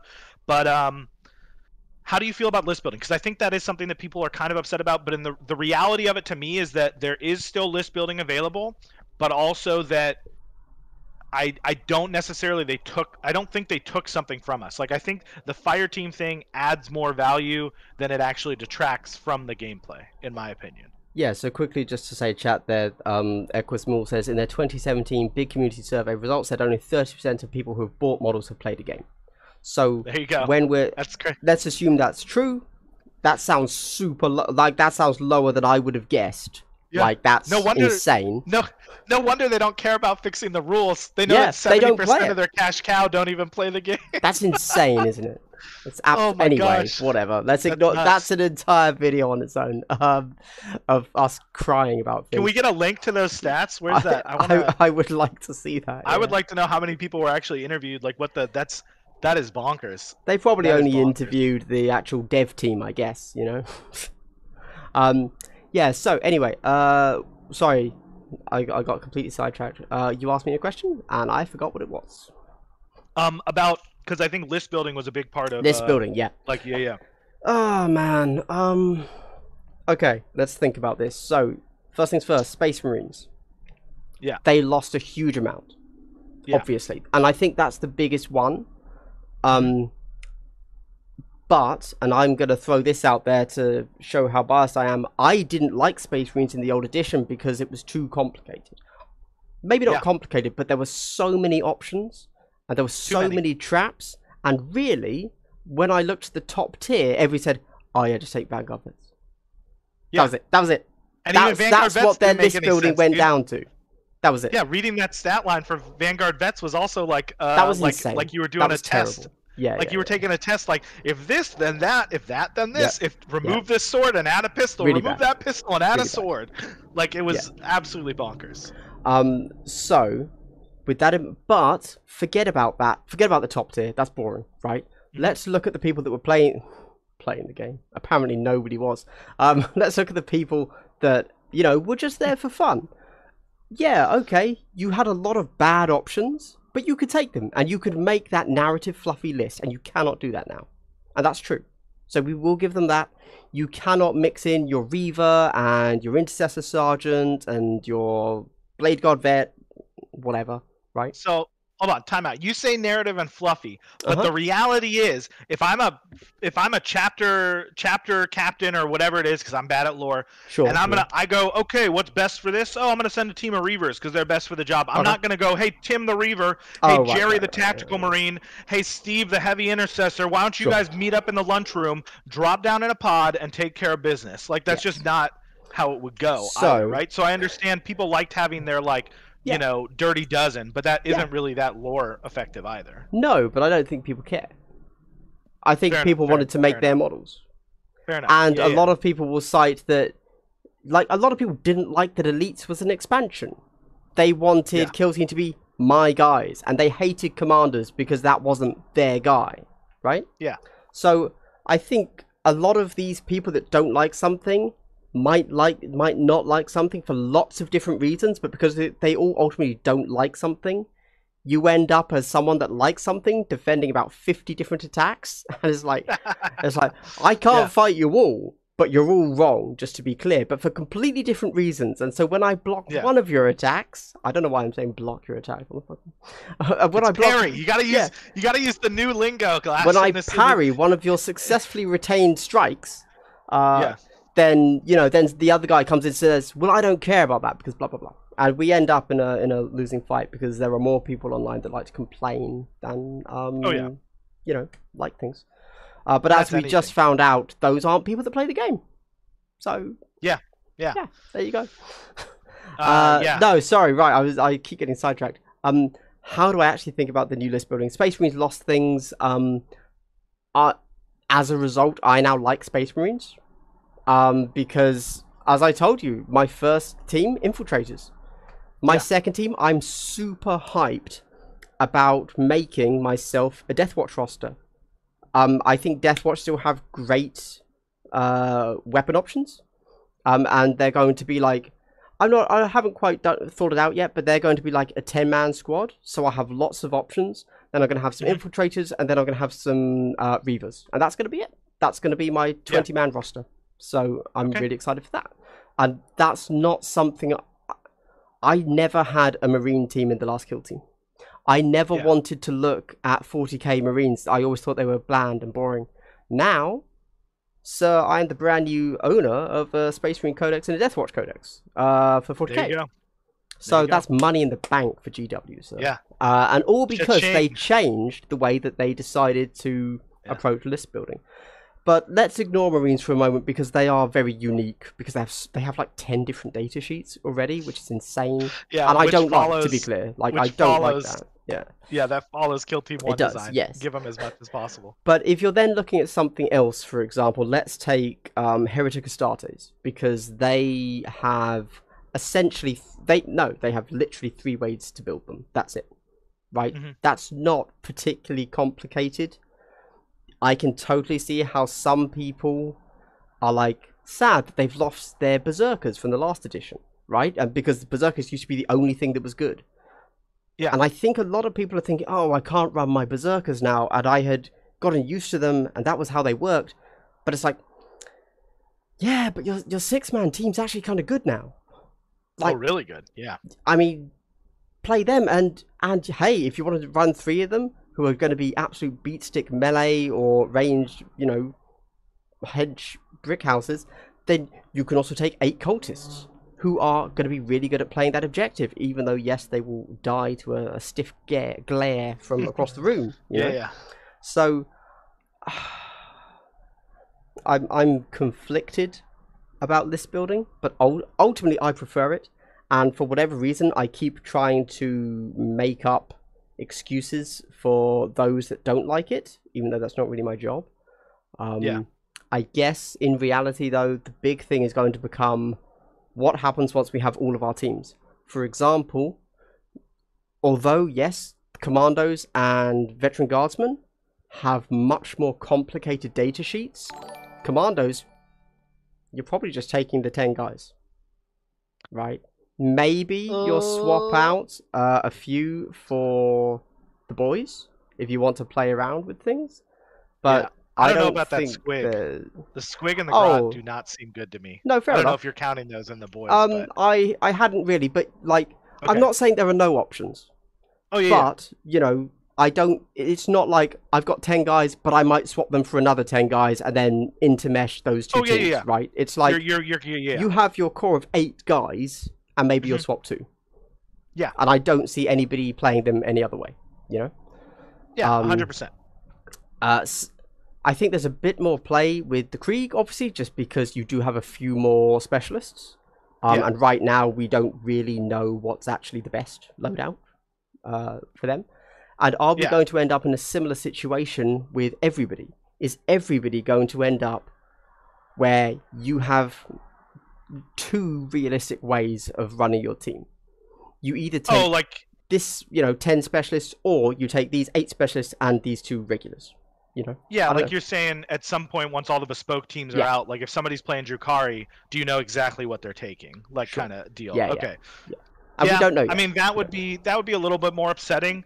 I don't know if that'll be the case. We don't. We also don't know like, will these bespoke teams still have options from the core, like the compendium team, or will they be Mm. 100% separate? We don't really know how they're gonna upgrade. Like, are they just gonna are they gonna take the compendium admech and then add more stuff to it, or are they gonna have it be Sure. like 100% bespoke, which we'll find out on the 17th, right? 10 That's days. right. That's like our new countdown um, for That's where that we out. can kind of start drawing conclusions. At the moment, Uh, we're yeah. kind of it's it's a total guess in the dark. But once we get that third data point, we can start Yeah. kind of guessing like, okay, this is probably how all the teams are going to be. Yeah. Until And- we get expansions, because there will be expansions. Yeah, exactly. I mean, that's yeah. The rumors I've heard is like we're gonna get everything back, you know. So who knows I'd assume so. how tr- yeah. how true that is, and you know what that could mean. Like, um, I do think I hope we see things like you know the the rogue trader teams too. Like sure. those teams are like rot for like bespoke, dude. You think about that the rogue trader team, the the Star Striders or whatever. Like they've got yeah. a, a chick with a sword, they've got a comms person, they've got a medic person, they've got a captain person, they've got like they've got a dog running around like that's like a bomb squig kind of thing you know like they're they're 100% built for a bespoke team so i hope that you know they get one as well things like that i think that'd be really cool um that'd be another white dwarf imagine having to buy the rogue trader box or buy the compendium to play that team and then now in the new edition have to buy a white dwarf to learn how to play that team Ah, it's really just had to go everywhere Yeah, I mean, I don't want to go keep on going back to the no no no no, no, White for Dwarf sure thing, i'm just but yeah, yeah, i was just yeah. thinking of it in my head just like the you know bouncing around like that No, I Um, agree. I agree. Yeah, yeah. I mean, we'll we'll see how it goes. Like I said, we got to wait for the AdMech thing to come out, and Mm. I think there's always going to be people who are mad. Um, but I think everybody so far that I have talked to that I've played with, um, even like you know after trouncing some of my buddies in person the other night, like Mhm. they had both kind of come back around. They were done with Kill Team. They were done with Kill Team. Sure. One of them had moved on to Legion. One of them had moved on to 40k. Nice. They were like, I'm done with this. Yeah. New one was coming out. I played a few games of it, and like after my first or second game, I was still like, oh, I don't know. And then I played like my third, my fourth, my fifth game, and I was like, oh man, I love this. Like I'm Okay. really all in, right? And that's kind of I think uh, the same way that Bearded was as well, Mm-hmm. because he was like, you know, he was like, I ain't doing this all day, and now he's got content coming out again. You know, yeah, like yeah. he's he's into it. Um, and so these guys were the same way, and then I went and trounced them, and they were like, "Oh, I don't know about this," and I was like, "No, no, no, no, no!" Like these were learning moments. These are Yeah, learning sure. moments. So you're learning Yeah, here. yeah. You're figuring it out. I, it's it's a lot deeper. It's a lot richer. I love it. Everybody I know who's had issues once they've played it has kind of started to come around. Um, if you're one of those people sitting here watching this who's like on the Facebook or on the Reddit and is like, I'm just gonna continue to play Kill Team One, give the game a chance. If you already have the models, Yeah. the rules are out there. The rules were out there before the release, even. You They know, were, like give it a yeah. chance, give it a Yeah. shot. Um, it's it's really good, and yeah, I mean, you know, people are worried about these bespoke teams, worried about the white dwarf. Just play what you enjoy, play what you're having fun with. Don't worry Mhm. about the. I don't think anything is super meta slave. Um, you know, like Warhammer 40k, where it's like you have to get it right. Like I don't expect this AdMech thing to come out and be like the new hotness, and everybody's gonna be like, I gotta run AdMech. Like I just don't see that happening. I think it'll help them be more Mm. competitive. That's the hope. Um, Mm. But I mean, you think they're really strong right now to begin with, right? They Um, seem totally fine to me. I mean, Yeah. yeah. you know what? Let's talk about ourselves a little, a little kill, t- um, kill team tier list. What do you? No, give me your top three factions from the compendium. Not forget a tier list. Okay. What do you think of the Okay. top three factions from the compendium, like power wise? Um. Okay. and I'll give a different know- three. So I know Talons are up there. I know Talons sure. are up there for sure. Yep. Um, I my personal just I'm having fun with them and I think they're strong is the Harlequins. hmm yep. Um, because I'm really enjoying that. Uh, let me think. So there were a few that like came out early on and people were like, "Oh man, these are the ones." And like one of those was Thousand Suns. Yeah, I saw a Um, lot of people talking about them. Yeah, and I think Hmm. I think they're good. I don't know that they're like really really top tier because there's really only like kind of one way to play them at the moment. It feels like like it doesn't even feel like they're all They have one team is all that strong. Yeah, like Yeah, you go the three Marines and you you take the one gunner and you take the Icon and you take Yeah. the Sorcerer and then you take a bunch of Tzaangors, which is good. Sure. yeah. Um, but I don't think it's as interesting as some of the others. Um, so Talons, Harlequins. Oh, what's my third team? Um, it's tough because I think it depends so much on the pilot too, right? Like I wouldn't have said Genestealer Cults until I've seen what Micro's been doing Sure. with them, and then I'm like, maybe Genestealer Cults. Um, and even originally, I really thought Chaos or Traitor, you know, Traitor Heretic Space Astartes, Marines were really yeah. good. Yeah. Uh, let me think. Third team, third team. you can just give two if you don't have a strong feeling. That's fine. Yeah, I mean, there's just a lot Yeah, that are kind of like tied up there. You know what I mean? that's- Like uh, my yeah, yeah. experience, I would say elite teams definitely right now. And I haven't. Mhm. I really want to. I got to get the models built. I really want to play around with the commando team and with the vet guard team. Yes. The vet yeah. guard team, dude. Everybody was talking about the long las. Everybody's talking about the plasma. Did you see the spotter profile? Mhm. Because he's got like he's got like a barrage that he can He send in, Yeah. and then for two AP, so you boost him with a comms, Yeah. and then he can shoot with the barrage, and then he can use his boost on the long yeah, las or on the plasma, and just mess stuff up from from far away and from sure. in concealment too, because his barrage is like silent or whatever. I think. hmm Yeah. Yeah, like so. There's some. I think there's play there, and nobody. I think a few people played them when we first, because those were the rules we got leaked first, kind of thing. So Yeah. people were messing around with them, but I have not seen anybody playing them like really sitting there and trying to figure it out. And like you said, that's a that's a symptom of learning the game, right? Is they're they're a, they're a complicated team with all their different rules, and they're a more body team with multiple activations and things. So um, people haven't really gotten there yet, and I think people will. Um, so I think that they could be they could be hot. And I know Biernid liked the commando team he played against them and said they have a lot of cool kind of sneaky, you know, stuff. Mhm. So yeah, I mean there's a lot of options. What are you feeling? What are your what are your what's your My hotness? three. Okay, so I think this is so. So obviously, I'm mainly talking about beginners because I think trying to say, oh, this team is going to be the best team Mhm. once we all know how to play the game. Because as Yeah. you say, right now, the best player is probably going to win because Yeah. you're going to have a you're to have just a huge difference, way more than you ever got in the last edition of Kill Team, because now there isn't that um, base of knowledge for people to come out and say this is how you play, this is how you get better. You Yeah. can't fast track anyone to being better. We are all learning, and so people that are learning faster are going to become better, quicker, and they're going to leave others in in their dust. Right. Yeah. Mhm. So right now, I'm sure we could get you know a, a top tier player to play anything and dominate anybody else playing anything, like genuinely, because tactics are always going to shine through. However, with that said, I think that for beginner teams, we need to be looking at. So you say Custodes, yes, definitely. Harlequins, a little bit more finesse, Mhm. easy to get shot off the board if you don't know what you're doing. But I think they're one of the teams Oh, yeah. that are indeed a top team. Um, and then I think we also have to look at Genestealers, uh, Tyranids, to be clear, Tyranids. Uh, Yeah, yeah. beca- and we have to look at Grey Knights. Oh yeah, Grey Knights is a is a great starter faction. because 100%. they are the other two factions that have access to something that lets you not be um, vantage points, right?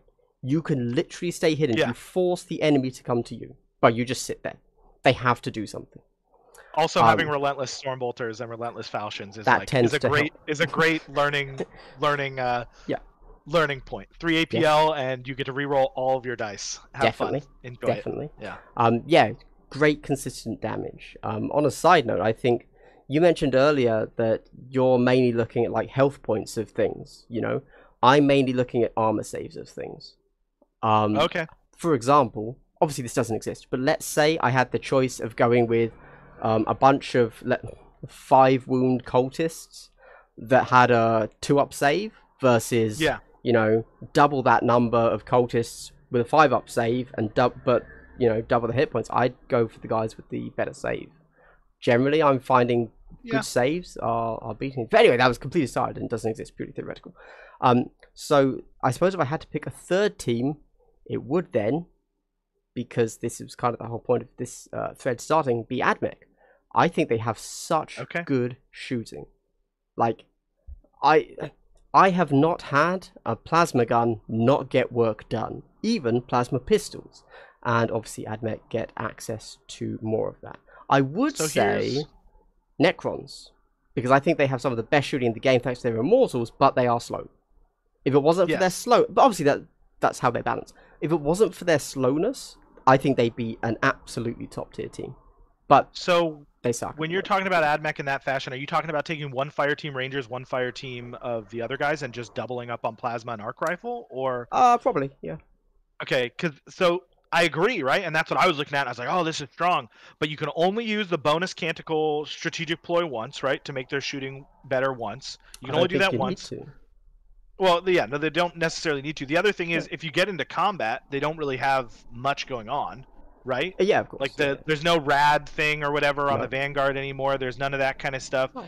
I, I think they're cool and I think you could shoot people, but that's what I hate is that if you go those two fire teams, you lose out on one of your tactical ploys because it's an infiltrator only kind of thing. Your strategic ploys, uh, so I don't really feel like you're playing and learning the game. You're just sitting there and sh- trying to shoot with a bunch of guys. Yeah. And then if they play, if they're playing Harlequins or if they're playing Yes. Genestealers or whatever, then you don't even get to shoot. You're just I stuck agree. there, Yeah, no, I agree. watching the board. They have a pretty hard counter, but obviously that's because we're still talking about pe- playing lists. We're not talking about playing rosters, and I think that you have to talk about playing rosters in this new edition way more than you had to in the last edition.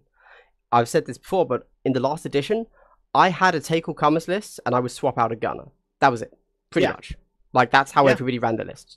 Now, I need a roster, which I hate because I don't like hobby, but I need a twenty-man list yeah, right? yeah. because you cannot swap out one model.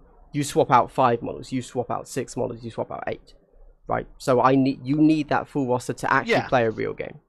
Yes, you Yeah. can still swap a gunner, um, but generally, you're looking. You need a different tool for the job. I would assume, right? Yeah, I don't mean and like you're swapping a melter for a flamer.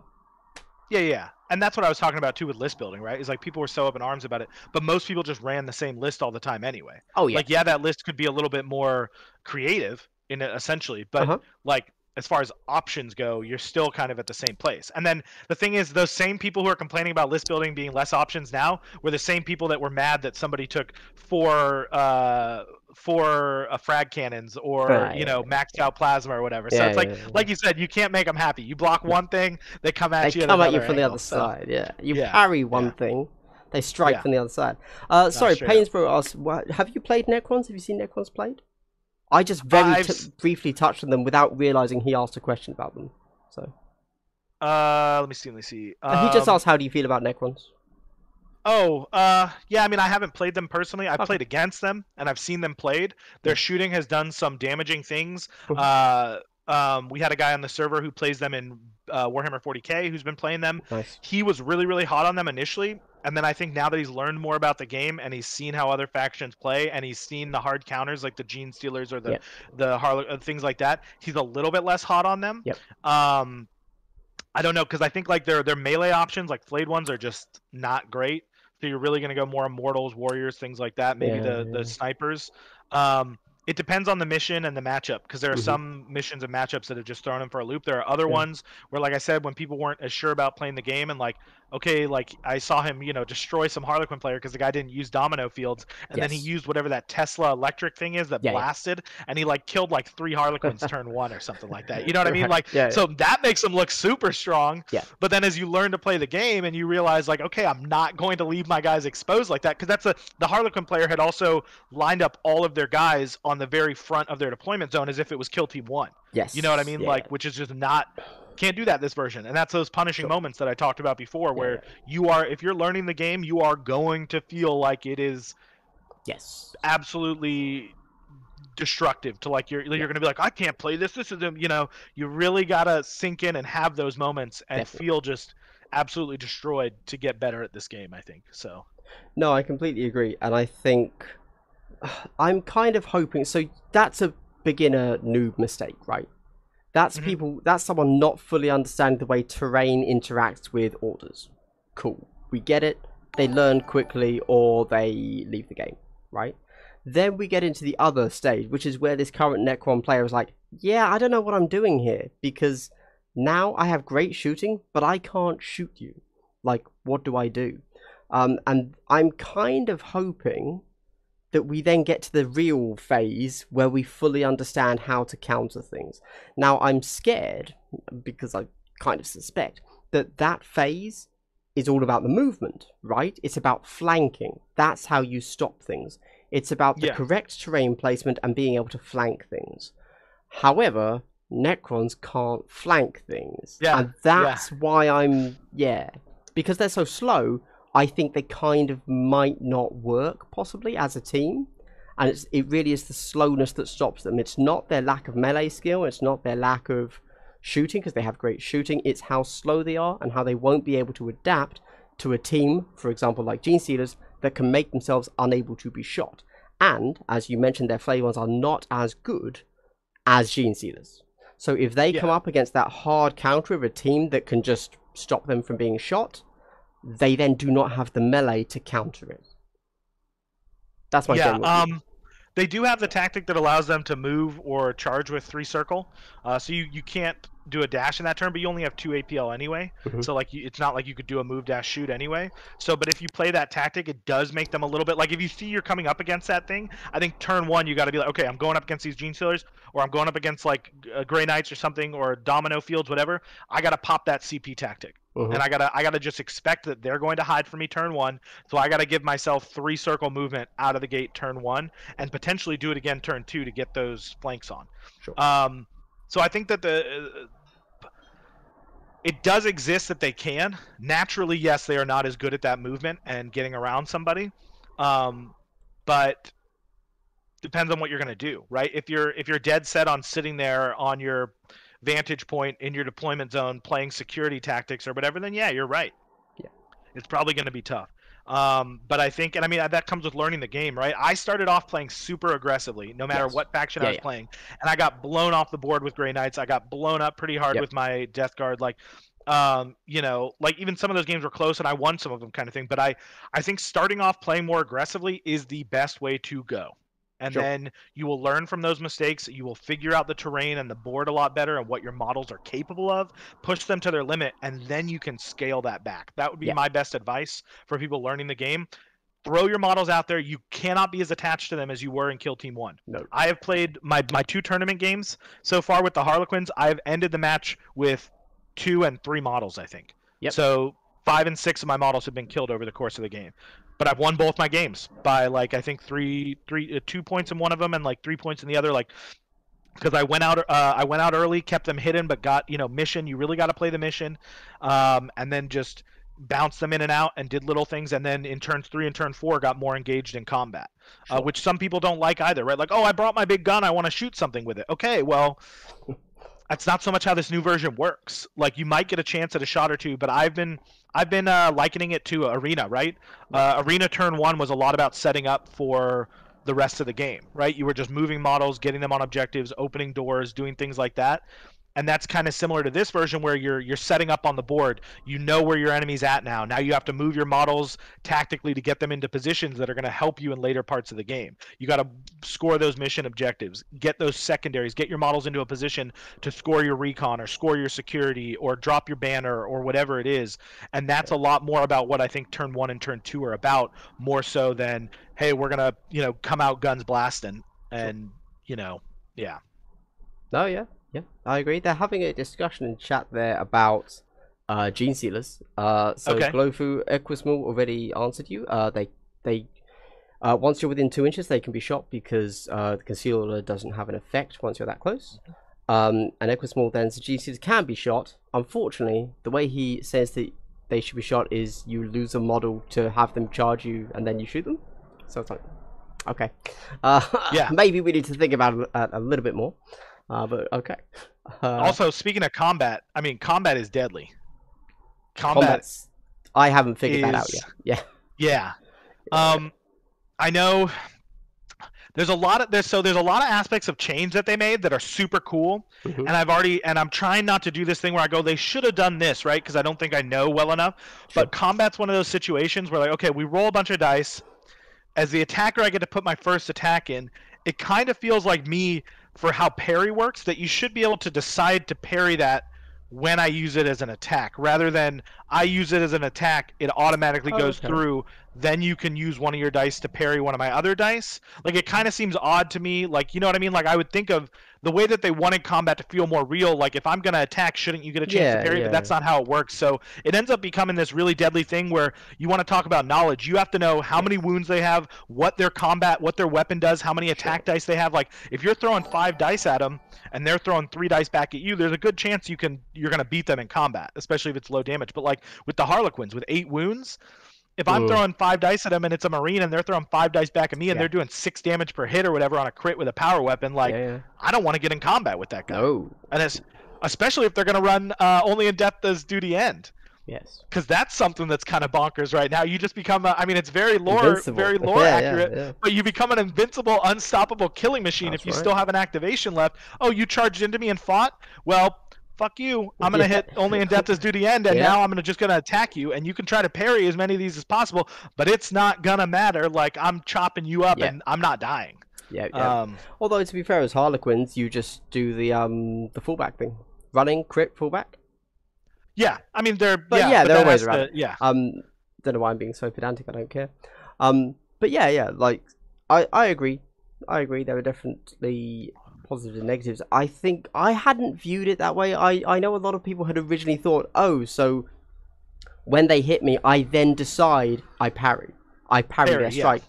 I Yeah, haven't really. F- I haven't thought. I'd never thought about it that way. I guess because um I was I was part of the Squint team um right from their first opening of the rulebook on their Yeah. like, reveal stream, so I already knew how it worked. Um, Mm-hmm. so I've always just known how it worked, kind of. Uh, Yeah, yeah. But I don't know. I'm okay with it. I think if I had to criticize the melee in one way, it would be, Mm-hmm. I guess, two things. Firstly, it's too deadly, right? Oh, it's so it's it's it is nuts, dude. You really Yeah. I mean, and that's why I kind of love it as Harlequins because, like I said, I feel like I'm doing this dance where like I pop in, I take a few shots with my pistol, then I pop out. Yeah. Then the next turn I'll try to get into combat. They have that tactic, like you said, where they can hit and then fall back, or they can do Yeah. if you get a crit, you can crit and then hit with another attack. Like it's called deadly entrance or something like that. You can do a double attack right at the start to like pop some, but you really have to know that you are going to win in that combat. Yeah. Like if you're not if you're not at least like 75% sure like on the math and the Yeah, yeah, whatever, yeah. Your guy's just going to die and you're going to have wasted that charge and that model and just feel bad. For sure. Um for yeah. sure. Um, I think so. Somebody said it in there. Um, Malachi Ga- Gallant. Uh, I feel like melee was supposed to be a complex web of parry slash attack, and it seems like it's just now I hit you because there's no purpose in parrying. And that was kind of what I was gonna say. I almost Yeah. wish the the amount of damage done in melee was much lower, so that there was that back and forth of like, okay, I know that I need two fight actions to kill you, and we both have five attacks. Let's get into it. Let's really do a back and forth. Right Yeah. now, it's very, very quick to work out. I will kill you in two normal hits. What are you going to mm-hmm. do? Right? And I think that's because the damage is a little bit too high in melee. I understand Yeah. they want it to be deadly, and it is, but it's so deadly that it negates player choice a little bit. However, with that said, I also think super cool. You you can't do this in reality, but I think it would be much better if you put like 10 second death clock on on deciding how melee works. Like you can't Oh, how you can't sit there through, and yeah. say, "Oh, well I see now that if I parry that and then oh no, that's not right." And then you rethink it. I think you should just say decide now, no takebacks, go. Um, and you have 10 seconds to figure this melee out. I think that would Yeah. make it much more engaging. The other the other thing about that like complicated web like they said about parry and fight so i think it would be cool if it's like okay you roll all your because there are situations where like i have you have like you only hit with two dice and i hit with five Yeah, so i can parry initially and then like it Yeah, yeah. does work out that way right? Like how it was meant to work kind of thing. Um the other thought would be like okay we each rolled five dice let's say i hit with four you hit with three we line them up how we want to use them and then like if i chose parry and you chose attack then those get canceled out. If you chose attack and i Mhm. chose attack we both take damage. That would have been an interesting way to do it. However, Okay. that would have been a lot more complicated Yes. to like to figure out in the moment, right? So like there's already like more uh, a hidden aspect? uh yeah, hidden or That'd just like cool, again as a concept. like the like- yeah, as a concept, but that and then like okay, Takes we so choose what it is and if we both chose all parries then nobody did any damage, Yeah, right? sure. You know or yeah, yeah, yeah. whatever it is but that would be a complicated moment to like Yes. figure that out and sort it out like i already feel like i'm waiting for somebody on etsy to make a better version of the tokens because like the you know the the um the conceal and the even engage kind of thing like i liked having my little dice that did everything in, Oh, in yeah, the first sure. version of the game and Okay. now like there's so many of these little cardboard tokens out on the board That is Yeah, one yeah. nice thing about tts is i can just copy paste them and drop them and flip them and switch them into engage or conceal Sure. whereas in person i'm like okay now i gotta find a conceal Go one i want this guy to be concealed now it. yeah yeah, yeah. um, and so that's a that already adds a little bit of that. So if you did Sure. that with combat, where it's like, okay, we have this like, you know, almost like uh, I would think like some kind of dice tray similar to um, battle uh, battleship, the like board game where there's like a wall in between, yeah, yeah. and we slot in each of our dice an attack or uh, a parry, and then we drop the wall and we see what happens. Like that would be awesome. That'd be really but fun. that would also add that would add so much so You're much like extra 20 minutes the- per game. Yeah. Yeah. yeah, exactly exactly exactly so um that's kind of how i wanted it to work it's not Mhm. how it works i think like you said the current combat is like yeah it can be extremely deadly right like some of the some of the stronger weapons do like six wounds or some of them do like 7 Mhm. and there are things that only have seven wounds so Yep. and but at the same time that's how that should feel right like just like you said if you point a plasma pistol at something that thing's gonna die if Yeah. i come up with a power weapon i'm cut i'm slicing straight through the butt of your Yeah. gun and chopping your head off you know if you're a custode with your huge Mhm. guardian spear charging a regular human, yeah, on a Yeah. six, you should literally cut him in half. cut him in half like, yeah. yeah, yeah, I mean, yeah, that's what I want to happen. Yeah. But yeah, you're right with like with a space marine and a space marine fighting each other. Like, shouldn't my save have something to do with like your you know you do? I get it. I- yeah, I don't know. I get it.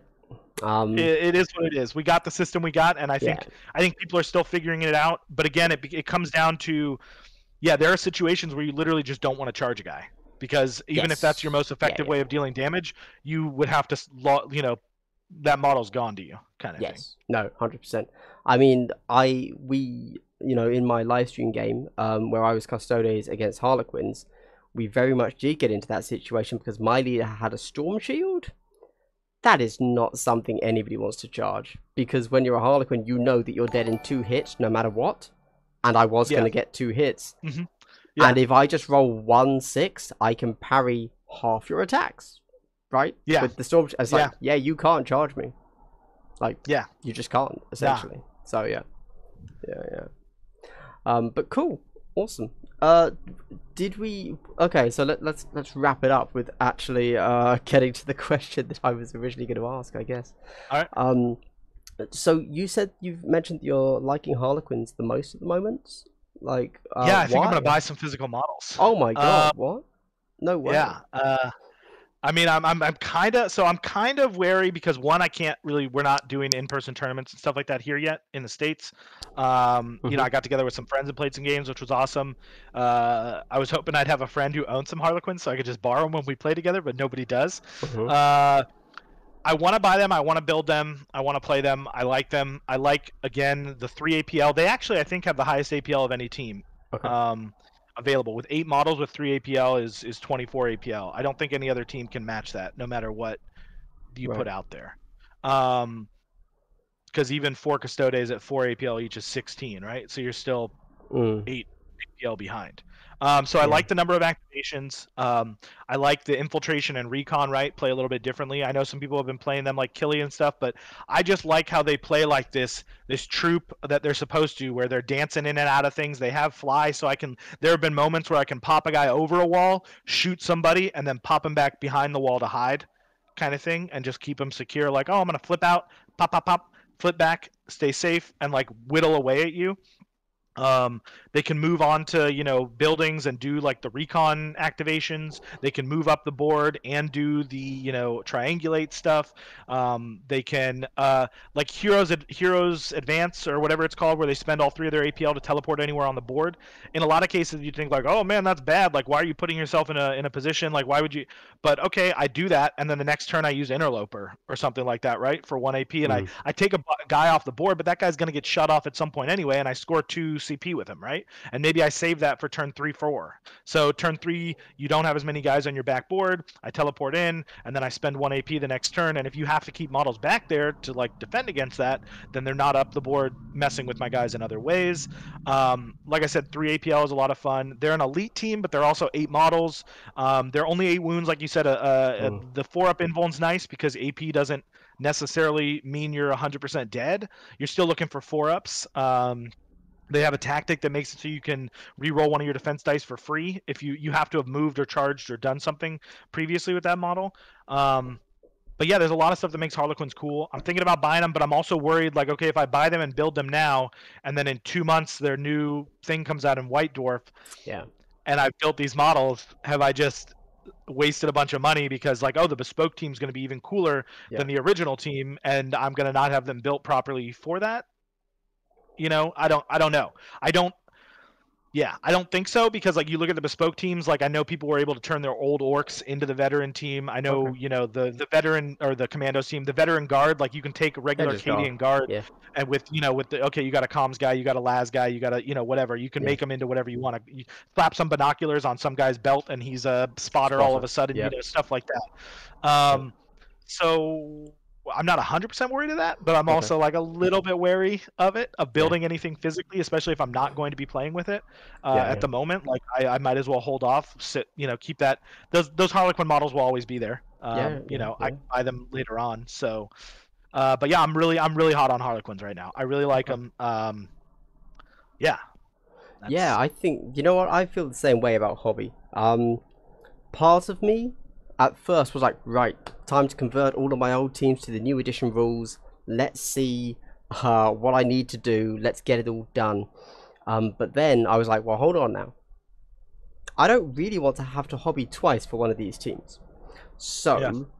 as we know that every faction is getting their own custom team, do I really yeah. want to build one faction and then have something else come out um, with all new models and have to redo it? No. Yeah. That sounds horrible. Yeah. However, from the sounds of it, it might sound like what we're going to get is, you know, every three months we get two bespoke teams. Mm-hmm. I can paint that. I can paint two teams in three months, just about. I can handle that. Oh yeah. And then we get an additional. T- I I struggle, but I can. Uh, and then we get an additional team every month, which, from the sounds of it, with AdMech, let's assume they will follow the same model are going to then use existing models. And mm-hmm. that's where it tripped me up. Because now, potentially, I could build a faction, and all of those models would be relevant to this new White Dwarf faction. But maybe they won't. So I don't know. I, my original plan, I thought I, I originally thought that every team was going to get bespoke models. In which case, mm-hmm. the hobby side was simple. I just don't do anything. I don't do anything until they give me the models. come out. Done. Yeah, yeah. I was cool with that. Now, not so much. I don't know what they're going to do. Yeah. Yeah. I mean, 10 days. We got to wait till the 17th and get that yeah. third data point, like you said, right? And Indeed. figure out exactly. Because, God, I hope that they don't go like, okay, this is how this White Dwarf one's going to go. And then the next one's like some completely off on another planet, yeah, right? Yeah, Like, hopefully they keep it kind of consistent uh, with what they're going to do. But I imagine once we see what the AdMech thing is, you can, you can surmise from that third data point, like you said, uh, what you're going to be getting in the future. And I mean, there's only so many different ways to build the AdMech guys, right? Like, is it just going to be like, is this bespoke team again? We don't know. Like for AdMech, like, is it just going to be a trans, uh, a trans arquebus or whatever it is, the rifle, the long rifle, trans arquebus, yeah, yeah. right? Is it just going to be that? But in it's going to have the same stat line and everything, but he'll have a special rule that allows him yep. to dash with it or something like that and yeah, shoot yeah, because yeah. he's a he's a cooler model. Ver, you know, he's a named guy. He's XQC 500 XB00102, and he can move and shoot his trans arquebus rifle. You yes. know what I mean? Because that model's super cool and it seems relevant in this version, but it's also gigantic it's and terrible. you can't move it. So you're going to shoot it one turn, and then he's either going to get blasted off the board because he can't move and hide, or you know, and it's not even silent, so He can't shoot it from concealment. Like it's, Yeah. you know, I, super cool model, but you're gonna lose him. No, 100. percent yeah. Like you just, If Yeah, he gets a not- shot he's- off, lucky, but he's dead. yeah, yeah, yeah, yeah. yeah, yeah, exactly, exactly. So are they gonna introduce a new version like of that guy? So it's gonna be the same thing. Like I don't have to worry about my hobbying. I just slot him into that point, and he's got some super cool stuff. Or like my plasma guy, they'll have a gunner version that has like some cool rule where you know he's got a electric eyeball that you know lets him reroll ones or something. Yeah. Like we don't know what the difference is gonna be. Um, No, we don't know at models, all. so and like, it see. could be that this is essentially the mixed team.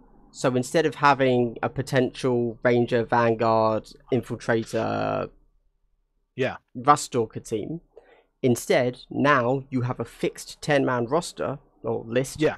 And it's it's all of them as special named specialists, and you just pick which one you want. Yeah. Or are they going to give us their priests now? Are they going to give it?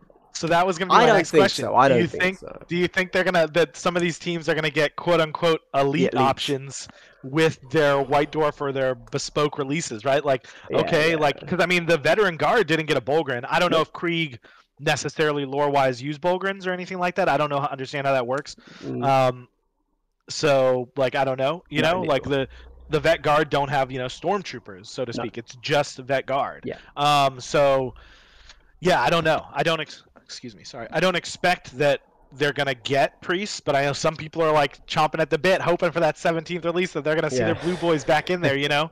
Um, yeah, and which and that's a tough thing too, right? Okay, so let's say we do get elites in the future. Mhm. Elites would be a compendium build off, right? Where like, okay, this is the compendium team. Now they're getting these elite options. Yep. So if you have your bespoke team, all of a sudden, well, does the bespoke team get the elite options or No, no? yeah. Do they? So so now.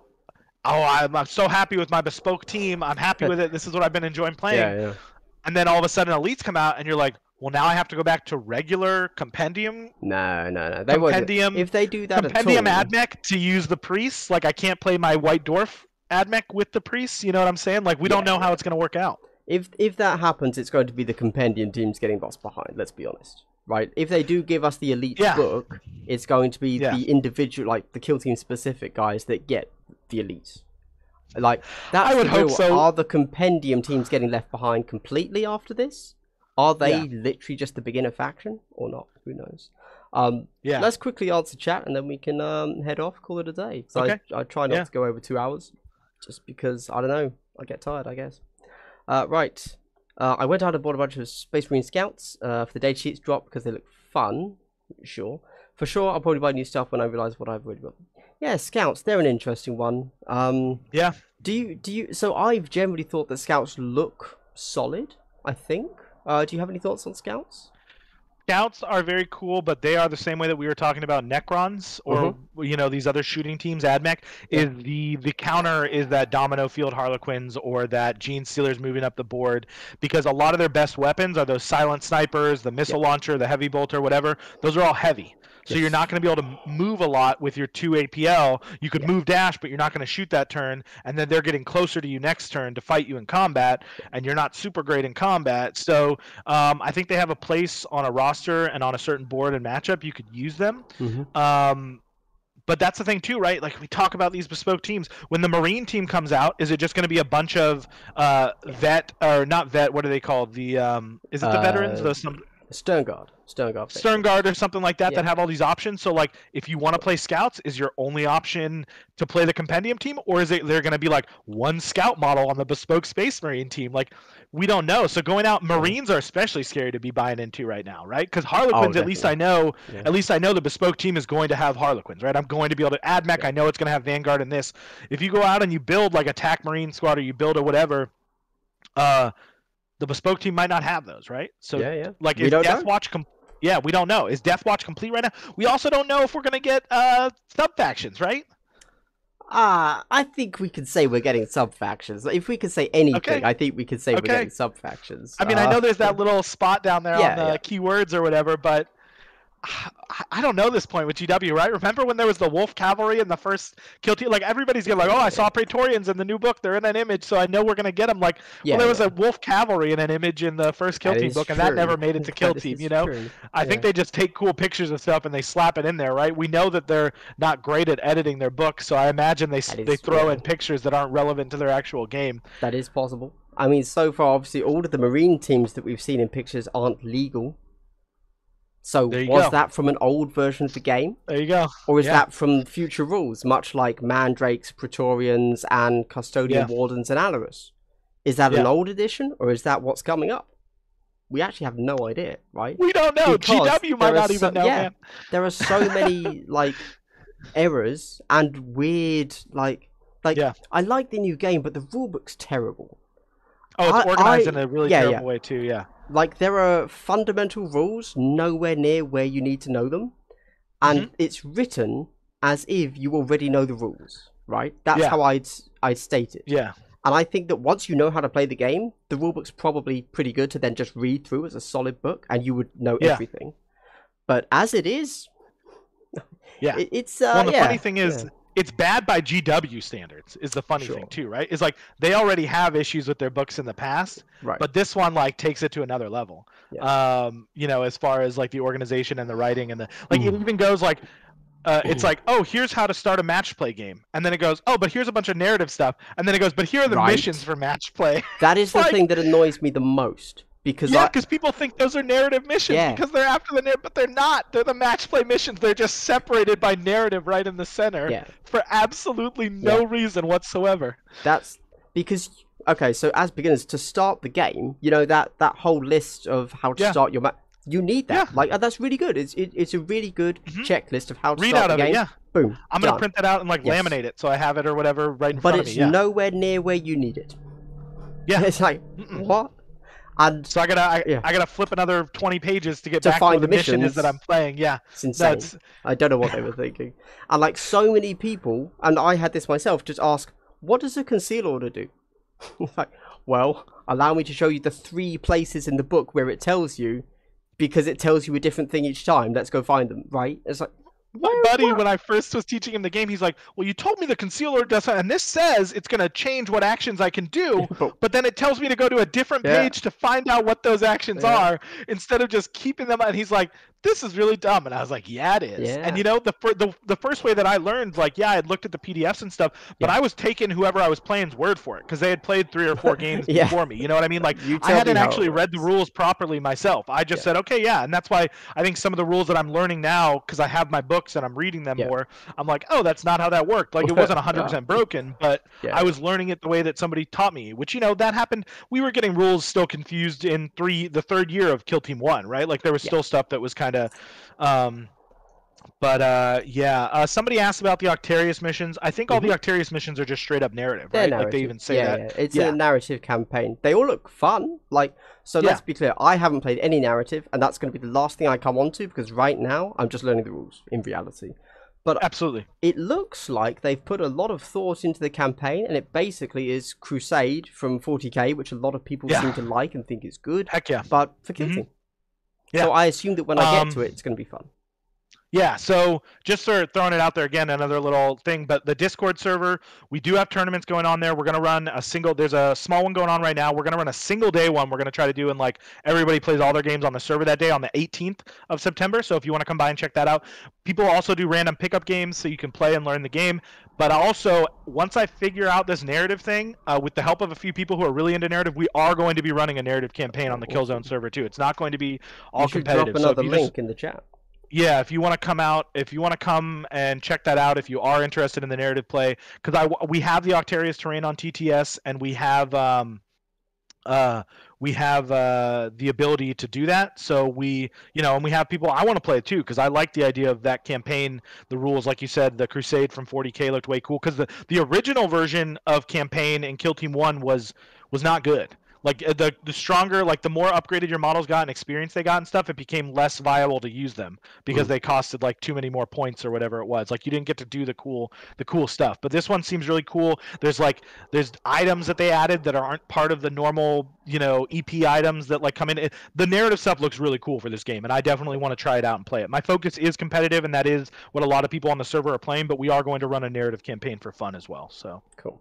Yeah. Lurking Sprog, you asked, is a heap of Sector Mechanicus a bit broken as a terrain choice now? I, are you just saying a lot of Sector Mechanicus terrain, or is there actually something from Sector Mechanicus called a heap? Uh, let us know. We'll answer that. Uh, Yeah, sc- people um, are arguing about scouts and saying they're weak.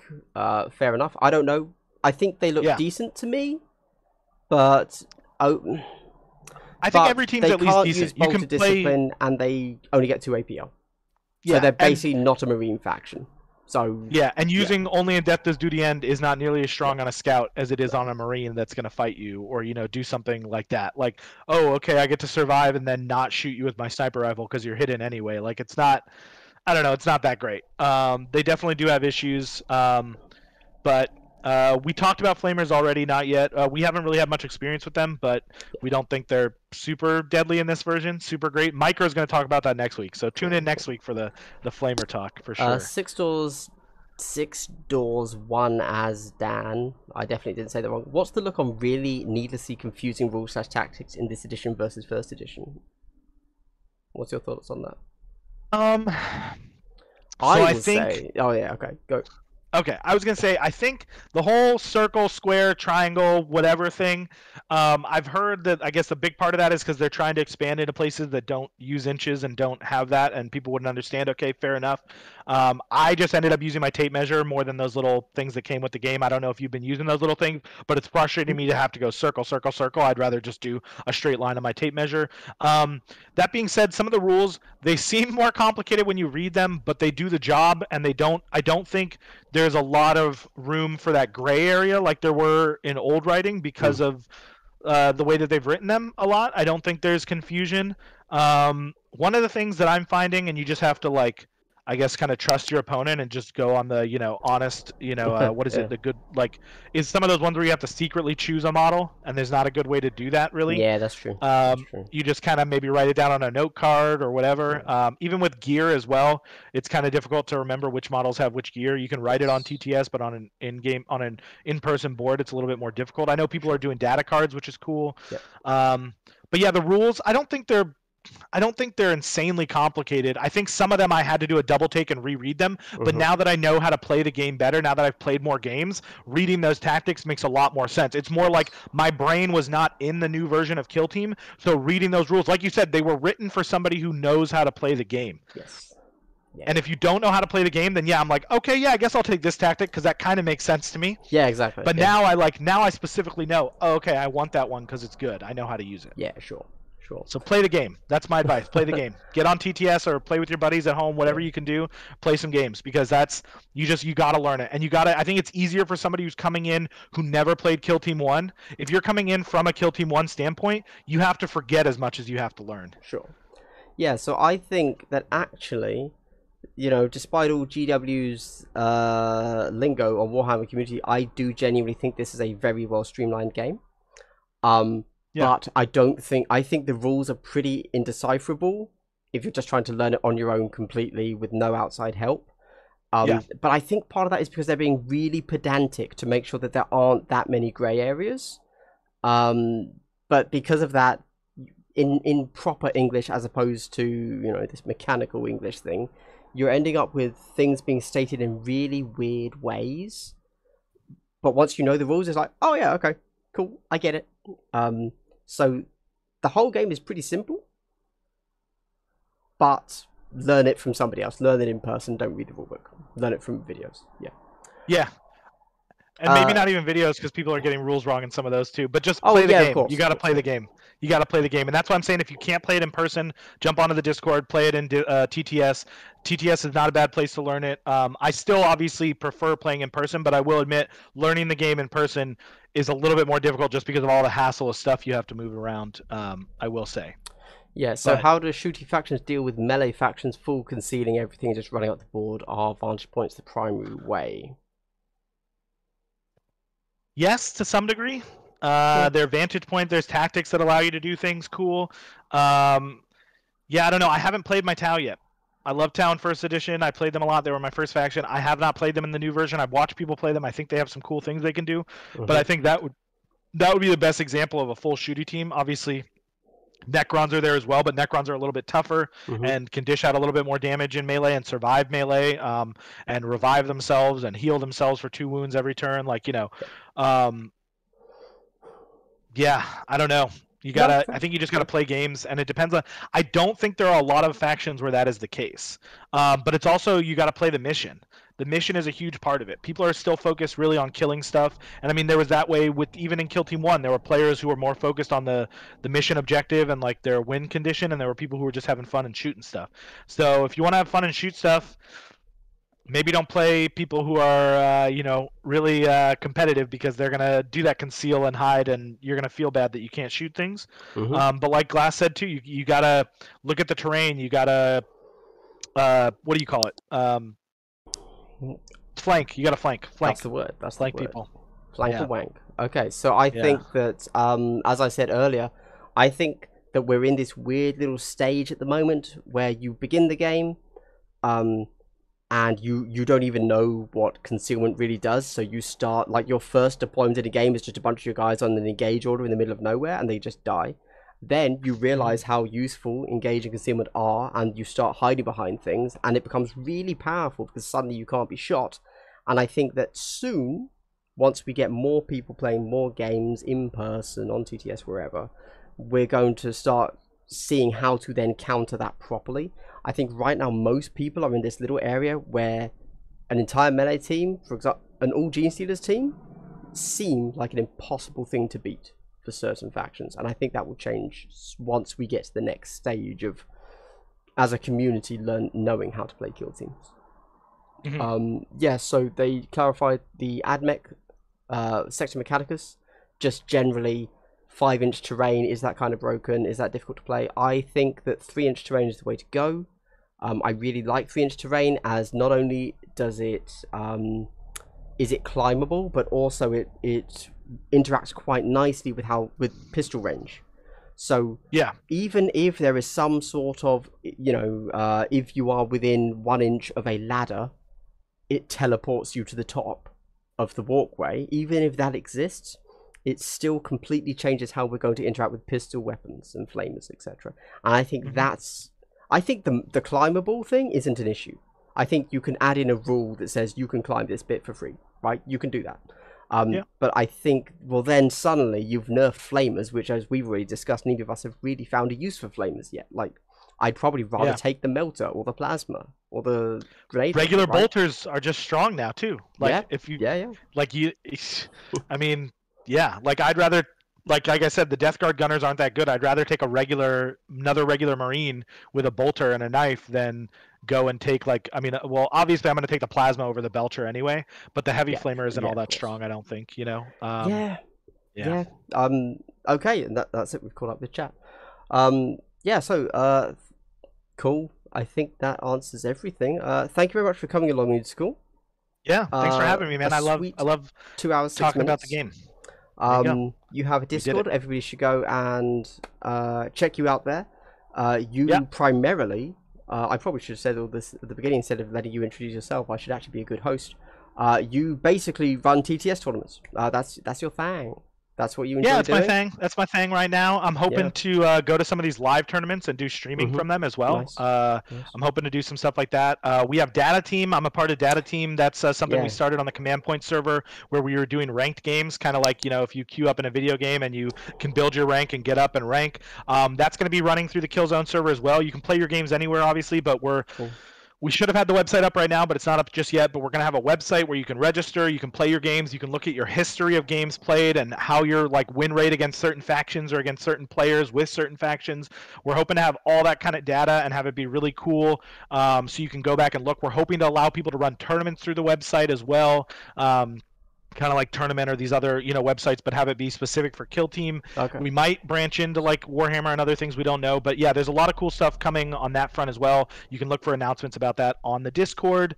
Um, but we want to just give people way cooler stats and information about playing Kill Team and give you a chance to rank up. And hopefully, we're gonna have some kind of way where as you rank up, it'll give you a different role on the Discord server too, Oh, so you can nice. flaunt it and be like, oh, look at me, I'm you know top ranked or whatever it is. That's so very cool. yeah. Nice idea. yeah. Um, if you're a who are player. the data team guys?